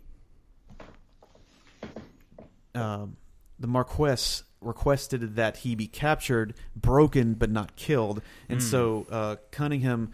You know, beats him, drags him by a horse, He breaks and he's, him. and he's, he's just torn up. Yeah. And but what's funny to me, what made me laugh, is this this really perfect, and this I know was intentional, perfect cut where she's sitting there talking to the Duke of Argyle, uh, and she's pleading her case, and then he responds, "Well, your husband is indeed." A man of fortune, or I forget how he words it, but like he's he has you know he's blessed with fortune, like and, and he says Oh, it yeah. that way, and then Yeah, it jumps yeah. to him like all bloody and being drugged behind a broken. horse. it was incre- it really just it just really killed me, and I started laughing from that.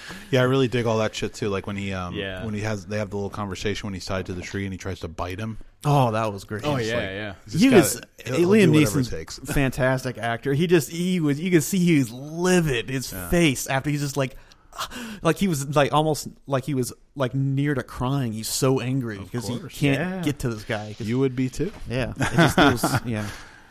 Well, Yeah. Jr., you're you're being silent, my friend, and I'm not going to have any more of it. what did you think of Rob So Roy? I, I like the uh, the scene you're talking about. It leads right into my favorite scene of the movie, yeah, which was uh, when Cunningham delivers Rob Roy to the Marquez. Oh, and yes. says, you know, uh, broken, not dead. And then Liam Neeson escapes by jumping off a bridge and like basically tying a rope around Cunningham's neck, so choking him, dangling from a bridge, unless they cut the rope, uh, to which they're both attached. And then Liam Neeson, Rob Roy, escapes into uh, a dead cow's guts. Yeah. and hides. Yeah. Oh yeah. And I, I fucking loved it. yeah, that was my That was a great that was scene. my f- um, He's- always he's like a very pulling the memorable guts out of that cow. I was like, I was about to barf. Yeah. they look real bad. Too. Yeah, they're like, and they're like all f- like full of gas and shit. Like they're floating on the surface of the yeah, water. all, like gray and Yeah. like ugh. it's heinous. And then like they're coming like, oh, oh, Oh, what a stench! yeah. Yeah, it's a beautiful scene. That's like the scene that me and my dad always talked about. I think before I even saw the movie, he told me about that scene. He's like, "Yeah, he hides in a dead cow. It's amazing." You, yeah, and you can see it on his face when it shows him inside. He's just like he's like near tears, and he's a des- bad he's a desperate man. Yeah. You know, Yeah, he's got to do what he's got to do. Yeah. Uh, really, really amazing scene. Agreed. Uh, yeah. yeah. What now? Now we we've been dancing around it, but Tim Roth is a uh, to to put it kindly, as the film does, a defiler of women in this movie. Yeah. Uh, and when he goes to visit Rob Roy's property, he takes advantage of his wife in a very intense and like disturbing scene. I would say. I mean, it's like yeah, like he doesn't like take advantage. Like he just like just plain old fucking rapes her. Yeah, he rapes her, and, he's And- and he's he's taking a lot of pleasure in it. Like he's giggling Yeah. and shit the whole time, Yeah. which is really fucked yeah. up. And that was like like I really love Brian Cox in this movie, and that's one of his greatest bits because like the entire time, like he's really like sarcastic and snide and like you know kind of Mm-hmm. above it all, but even he's like. Whoa, this is a Yeah, little much a little now. too far. Yeah, Yeah. that's yeah. And he kind of tries to play it off like, you know, well, you've lived up to your reputation, uh, but uh, McGregor gets a hold of you, you know what'll happen. You know, Right? still being, you know, still trying to have a little, He's a piece little, of shit. yeah, just, Yeah. He also like he's quietly tells. Of, Sorry, no, no, no. Go ahead. Yeah. He also quietly tells Lange, uh, "It's not a sin if you didn't enjoy it," which was real, real fucked up. yeah, Yeah. That that the idea that it would be a sin somehow for her to have been raped, but Yeah, uh, yeah. just uh, yeah, absolutely. Uh, Uh, it's like he was. It's like it's almost like he was trying to uh, like soften the blow, but just like like in his way. But Yeah. his way, he's Clumsy just too, as he's so much of an asshole. He, he just Yeah, he couldn't. What do you guys think? And that leads right into the the young the young guy who's like partners. Who's in who's in Rob Roy's gang. Who's like overzealous and the I- only guy who knows about the him. rape. I thought he was pretty bad. I gotta be honest. Really? I didn't. I thought he was just way too. I will like, say that when he rushes in after when they're when they're uh, sailing away after the rape and they burn the cottages and everything. Right. And he runs in and he's like, he's like, come on, come on, and he's like slamming his sword to the water. I was like, this is this could almost be comedic. Like I could laugh at this if I wanted to, Yeah. but at the same time, I was like, you know, it makes total sense. It's like I can see him being upset about this that he missed out on this because he's such a fucking idiot. Like he sleeps Yeah. during the whole and thing. Yeah, like yeah. he feels disgraced because he wasn't there to Exactly. He could have. He could have done something. When she comes into the water to clean herself. Yeah. Yeah, and, he, realizes, what just happened. Yeah, Right. And he just and you can he starts crying himself. He's just like he doesn't. He, he- you know, he feels like he should be dead. You know, I I- I could sense that. You know, feeling from It's him. also awesome. Like I, I don't like. I don't even understand it. But when like he, uh, whenever they're sailing towards the shore, he shoots the dog. Tim Roth shoots the dog from the Right. from the boat, and then when they're sailing away, he shoots at the guy, but he misses. Yeah, yeah. It's such a weird. I don't. It just seems like such a weird thing to add. Like let's just have him shoot and then miss. Yeah. I mean, I get- see. I understood the Eric Stoltz thing because honestly, it, a lot of times it was hard to be accurate with those types of weapons, flintlocks and even mm-hmm. wheel locks. You know, no, if nothing was rifled. Even at close range, like duels consisted where people typically weren't e- ever killed. They were just either winged or weren't hit at all, and they just Right. whoever you know after the pistols were shot, they either shook hands or like whoever was you know nicked or whatever. Just you know, all right, looks like you win the argument. Yeah. you know. Right. So I mean, I could see. I just mean that it's like I don't mean that it's weird that he missed. I just mean that it's weird that you would include this. Like I don't understand. I don't necessarily Yeah. understand. It seems superfluous to even have that shot in the movie if Yeah. he misses. Like why? Why even have him shooting at him? You know what I mean? But I mean, it's fun. I don't mind it because I Oh, like yeah. the I like that he shoots and I like to see the bullet go in the water and shit like that. Mm-hmm. It's cool, but yeah. I also think I mean the kid's just a fucking moron. Like he later Yeah, on, later on, he he's the Oh, reason yeah, he he's the kills himself. He shoots the, he shoots at Yeah. the soldiers after Rob Roy tells him not to. And he, get, he gets Rob captured. Yeah, This is also a great scene the, the mists when they ride into Yeah, the yeah. mists and there's like those big boulders everywhere. right. So fucking cool. That's really cool, Rob. What do we think of Jessica Lange and her accent? okay, see now, I don't, I don't, I can't think of much that I've seen her in that I that Yeah. at all. But I like her in this. I think she's good in it. Uh, I don't notice any real problem with her accent. Did you notice a thing with her accent? It was a little inconsistent at Was it? times. Okay. Yeah, like especially in like the more emotional scenes, like you know, it's it seemed like it wasn't really holding together that well. Yeah, But uh I mean, the rest of, the rest of it seemed fine. I thought her performance was pretty solid. I mean, sure, her emotional stuff was really good. Right. And uh, Jesus, Jr. Sorry, I'm, I'm sitting in a really horrible chair. Sitting on an angry chair. right. Uh, I think I, you know, I normally like I would uh, have a problem with all the like. There's like multiple love scenes between her and Rob. Yeah, yeah. But I, d- uh, but I kind of like them because they set up how much in love they are. Right. And uh, it makes it that much more powerful. why they wear when kilts, when so gets it's easy. You don't have to drop trowel whenever the mood strikes. You just you just He just lifts it up yeah and exactly. sticks Yeah, it in. yeah. Yeah, fucking a. Yeah. I love I his. like those. Uh, the first 20 minutes of the movie are like very, very idyllic. Even though he sh- shoots a guy or kills a guy for stealing a horse, but it's like oh, it's all beautiful countryside and his you know decent life and you know like he goes skinny dipping to wash himself.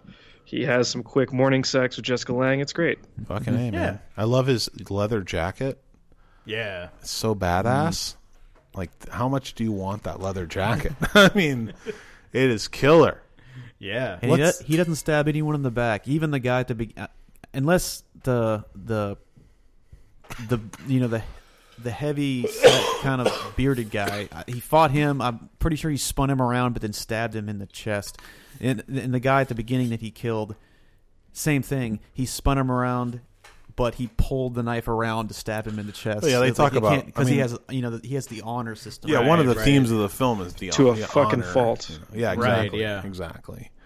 But um, I mean, let, let me just say, I mean, I don't know how you guys. How does ever? I know how Rustin feels about this, but how does everybody else feel about Braveheart?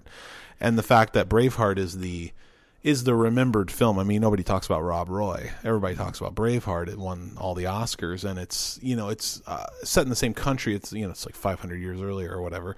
But uh, I mean, what do you guys think? Is this is it is it warranted, or do you guys like this more, or what? I need to watch Braveheart again to actually make make an assessment on it because it's been forever since I've seen it. Mm-hmm. I mean, I can understand from like the point of like like William Wallace, you know, like going into like war and leading a rebellion and then you know getting eventually captured and killed. This one, it's very much on a smaller scale. Oh, Where it's like yeah. it's like like oh like he just he owed a thousand pounds and you know then runs away for a little while and then gets caught and then fights a duel and Also, judging on what I've read online, completely made up. Like none of this shit ever actually. Yeah, happened. yeah. Like Rob Roy's a real person, but none of this shit happened. yeah rob roy like according to the wikipedia page Right. he waged a blood feud against montrose but they don't go into yeah. any They don't talk about yeah the loan or any of yeah, that like, shit. Or there's like long paragraphs about how like he wasn't wounded at this one battle, even though they say he was. It's like nobody gives a shit. and And Cunning- like, and I want to know Cunningham's not about real. Cunningham's not real. I want to know about this fucking blood feud. Right. But then like turns out you know like he got captured and like he spent five years in jail and then you know he went out went about his life. he just got drunk and fucked Jessica. and the Lange some more. Wikipedia said so. that he's a Wikipedia said that he's a Jacobin and his father was a Jacobin, Jacobite. which Jack whatever, Jacobite. Sorry, Yeah. and uh, that only like that's kind of just like in the background of this movie. right. Hurt does say that his clan is full of, of Jacobites at one point. And that that is one of the things that like Lange uses to turn uh, Argyle against Montrose. Like, you know, I heard him say that you know they did this to prove that he wants prove that you were he wants Rob Roy to lie about. Yeah, him. yeah. yeah. Oh yeah, that's And Rob Roy I- refuses, which is why Argyle's on his side. I had I had forgotten about that honestly. Yeah, which is like, and the Jacobites apparently are on the side of the deposed king or something. Yeah, if the king comes back, they'll Yeah, they're him. the, the Catholics. Right. Basically, Which- they want the Catholic is- king back in power. which is kind of strange. Like I thought James would have been dead by this point, but like you know they hold grudges, so Who fucking knows? But the point is, uh, yeah, I don't. I just think. Uh, I mean, Jr. What do you think about it versus Rob Roy versus Braveheart? I I don't remember Braveheart very well, and my memories of Braveheart are like a, just kind of this bombastic blockbuster. Yeah. that's probably not accurate. Uh, yeah, I don't think it Uh, is. so so I, I need to give that another watch whenever I have eight hours or so. To dive in. yeah.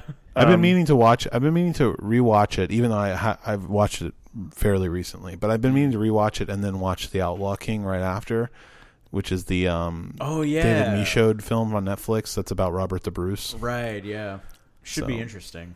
That's one thing. That's one scene that I like. It, it still like uh gives me chills on. You know, just like like aw- the awesome chills. I would Yeah. say is at the end of the Braveheart whenever uh Robert the Bruce turns around to the guy, to, to, you know, to the nobles and the soldiers. You Bloodworth Wallace, now bleed with me. Yeah, it's amazing. I love that. And, Yeah. and the guy throws his broadsword into the. Yeah, uh, and it ends fucking incredible. It, it, it- see, that's one thing. Well, I will say that um, I need to rewatch Braveheart two to be accurate, but I, I, I lean toward more towards that one. You know- like liking it better, but Yeah. it has a better.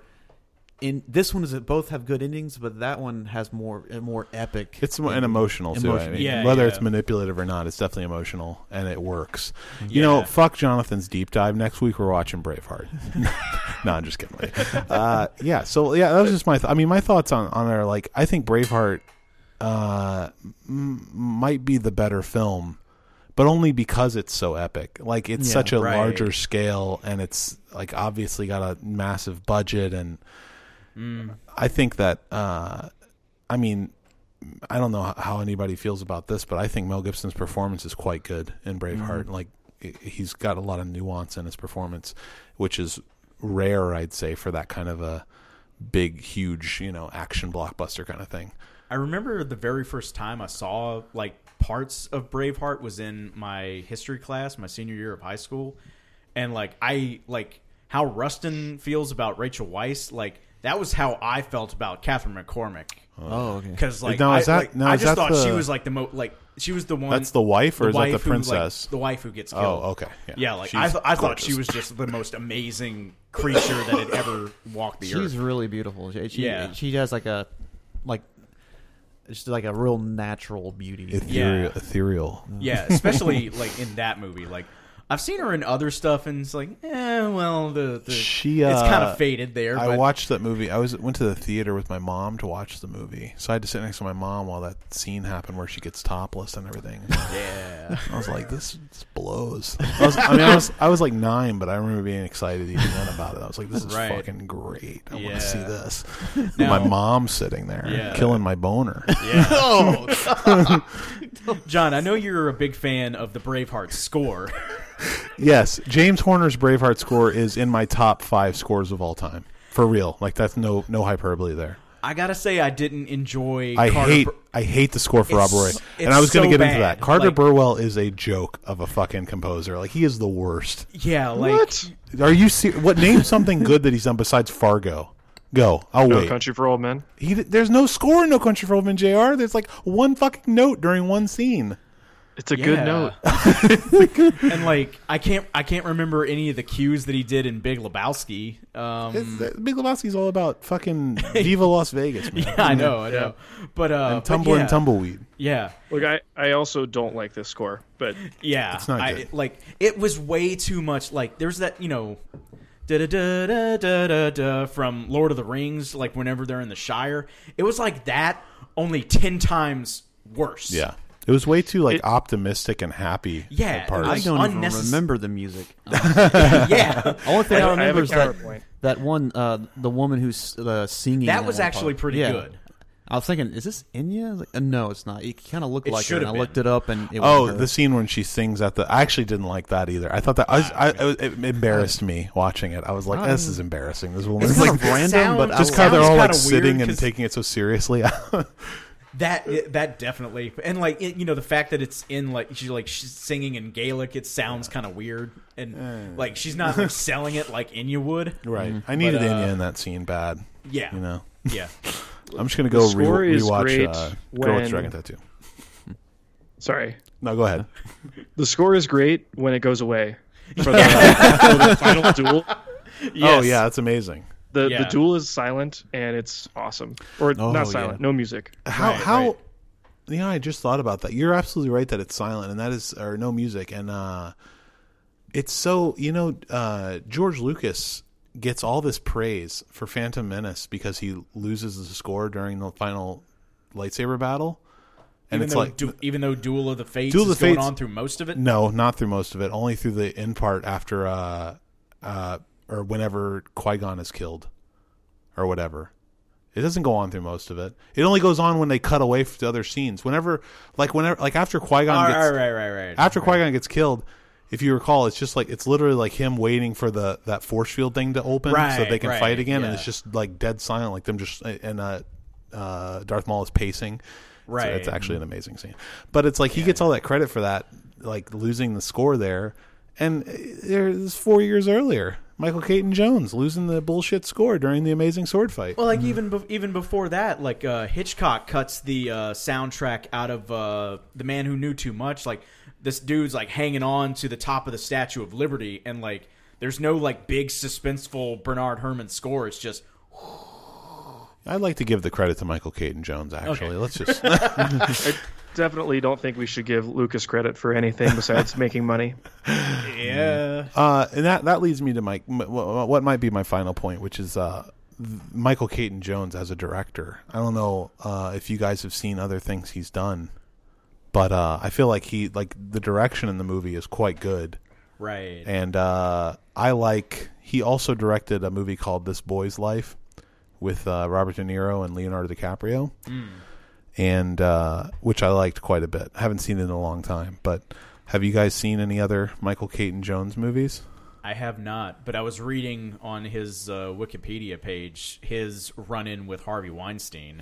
See, I didn't see that. That was like he wanted to cast uh, Sophie Okonedo in some movie, and apparently Weinst- Weinstein said Weinstein jerked off in front of him. no. Um, he might have. I don't know. Um, but apparently he said that she's not fuckable, Oh Jesus. and Wow. and then because like, she probably said no. Yeah, she's yeah exactly. probably, and and I I want Literally unfuckable. and I want to say Asia Argento went into the role that Sophie was supposed to play. Bourdain a- killer.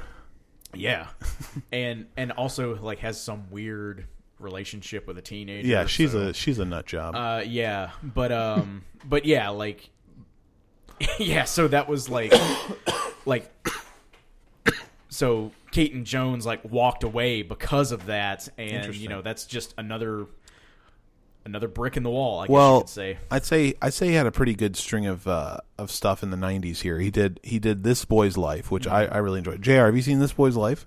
I have not. Okay, so that's coming up in a deep dive.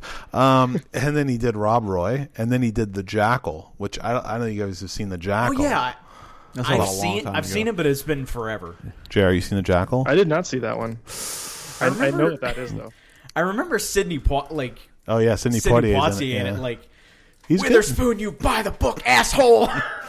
He's good. Yeah. Everybody, it's a, it's a good movie. It's it doesn't get a lot of uh, play anymore. Nobody talks about it. Like, Right, it- yeah. too. I feel like that's the story of Michael Caton Jones is that he makes these movies that are like decent, solid movies, and nobody talks about them ever. again. yeah, yeah. He did uh, Doc Hollywood also with um, Michael J. Fox, which is okay. Right. But um, anyway, uh, so yeah, that's uh, all I have for Rob Roy. You guys, Could I? Yeah, could I ahead. make one more point? Please do. Or ask a question, you guys. Sure. Um, I didn't really get into this yet. Uh, I, I like this movie, okay, but how do you how do you root for Rob Roy? Like with all of his honor shit, it's like, is it just because Montrose is a dick and Cunningham is the fucking devil that we like Rob Roy? Because he basically lets he, he puts his family in danger and lets all of his clan people die just because he he won't say that some guy who doesn't mean anything to him is a Jacobite.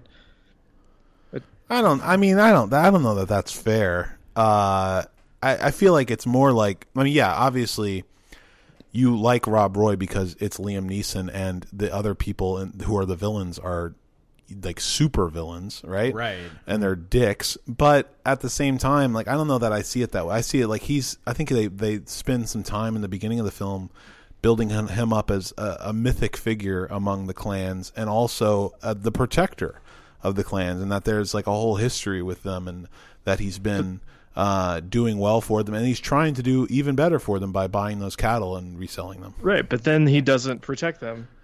I mean, he, I mean, he tries. What what is he going to do? He's like, he, it's him and like twelve guys against the army. I mean, what you know, what what should he have done, John? Probably out that other guy as a Jacobite. Yeah, but that would have been dishonorable. Yes, I mean, I think it's just a The code of beginning did say ethics the that he has. symbolizes the honor of the Scottish people. Yeah, I mean, I think it's just a co- like he's just got a code that he lives by, and he can't do anything about it. I mean, yeah, there's a rigidity to him, but Yeah. I, I don't know. I find it. Uh, I was going to say charming. It's not charming. It's um. Yeah. I, I, I it's don't- admirable, maybe. I don't think it really plays in his favor. Um, but I I can still kind of see where he's coming from. I mean, what was it too? I'm sorry. Like he was going to like if he if he agreed to lie, it wasn't even a good deal. It was like if you agree to lie, I'll lend you more money to make it right. And it's like that. What kind of a fucking deal is that? Like if I if I lie and break my Well, well- honor code, then you forgive the debt. Right. Yeah. Like you know. But with more money, I mean, Neeson was good for the money if it hadn't been stolen from him. Sure. So I, like, Yeah. he's, Yeah, he but still yeah, would've but he- those cows. No, I agree that with that. But then he's he's just going to break even. Like he's going to get more money in order to pay him back everything he owes him, which is double the money, and he's got nothing left over to make the lives of his clans people better. I don't know. Right. Maybe, maybe it's maybe it's just a thing with the script and like the way they put the story together that like he seems to be riding so high on his honor, but I don't know. Maybe like because you know, pretty like aside from like his actual like quote unquote blood feud with Montrose, like Cunningham is made up. Killearn might be made up. Um, like he did actually lose the thousand pounds, but I don't remember them saying how he actually lost it. If if the dude just left with his thousand pounds, and you know, there's the whole thing of like he was supposed to wait for a note, but then like, you know, he actually walks away with you know, it's like what uh, Coins. what- coins. But I'm trying to think. Scottish guineas. Yeah, like what are you talking about? What do you? Yeah, like uh, I forget what Brian Cox said. Like, there's people in this village don't carry a lot of big coins, man. I'm telling you. Yeah. Some, something to that effect. Um, but yeah, I like I don't know. Like I can see the honor thing, but it may, I it's probably not very well fleshed out as like a motivation, or like you don't really even see like like the real like repercussions of like you know what would happen if he like let go of his honor like if there had been like more like you know looting and pillaging of the countryside because rob wasn't there you know like that probably could have been set up better Yeah, that's and fair. I think this was kind of going through my head because I I got really tired of Liam Neeson just saying I'm a man of my word and like all this mm. honor stuff. You have my word. I just that got tiring, and that's not Neeson's fault. I, right It's just like a, a it was a nail that was just hit over and over and over again in the script. yeah fair enough. Which is really my that's like my big complaint from the film. right besides the score score is the Yeah. worst part about the film All right. Well, uh, star ratings. You'll start with me. Well, I'm gonna go with a, uh solid four with this because I I wasn't I've never seen it all the way through. I like I have seen like one or two scenes, including the uh, scene where Cunningham uh, rapes his wife, just because It's it was a weird scene that you've I think seen. it was. just that. it's scene. because when I was it's one of the more When I was memorable scenes Yeah. when I Just was YouTubing rape scenes. when did it come out? I was no no. When did it come out? It was ninety-five. it was on TV, and I think I was probably twelve. So it was like maybe like ninety six or seven. It was on Yeah. TBS or something. and My mom was watching it, and that scene was on. And then later on, I came back into the room, and it was like on. I think the duel. It was like pretty much over. That's Oh, that's as much as I had watched of it. And then, but it was surprisingly entertaining. It's long, which you know that kind of for me it typically hurts it unless it's there's I mean there's parts of it that are kind of slow and though most of it all you know it, it's cut together real good so i mean every scene you know has a purpose and but still length is an issue with me sometimes with Yeah. movies Yeah. unless it's just like you know senseless action where it's just constantly and it's you know classic mctiernan madness which is good but um it's a solid four for me So a four. Okay. Uh, and I, mm. I was just, I was going to add on to Rustin's point. Okay. I thought uh, there was like a 20 minutes of drag after he escaped that cow before the duel, and I was like, this is the wrong part of the movie to have like a a lot of quiet, reflective stuff. Oh, yeah. We need to amp up the action. So what's your rating? Three and a half. I go three and a half. Okay. That's, that's that's not bad. Solid, solid movie. I'm Kevin? I'm agreeing with Jr. Three and a half. And uh, I am agreeing with Rustin. It's a four. So I we win because it's my pick. So my Oh. mine counts as double. wow Uh, Did we get a rating from uh, Jonathan? He didn't watch this shit. He doesn't even know what the deep dive is for this week. He's been in Florida for like. Oh right, year. right, right. Um. So Jonathan, uh, it's his pick next next week, and he will be here. So he claims, and he has chosen for us to watch uh, Nicolas Winding Refn's Valhalla Rising, which he hasn't seen in a long time, and uh, I haven't seen it in a very long time. very excited to re to rewatch it, check it back out, and see if it holds up or if it's like a student film. uh, I think it's the first Refn film I ever saw. Uh, First Refn film on the podcast. yeah, yeah, yeah, yeah. Have you seen this?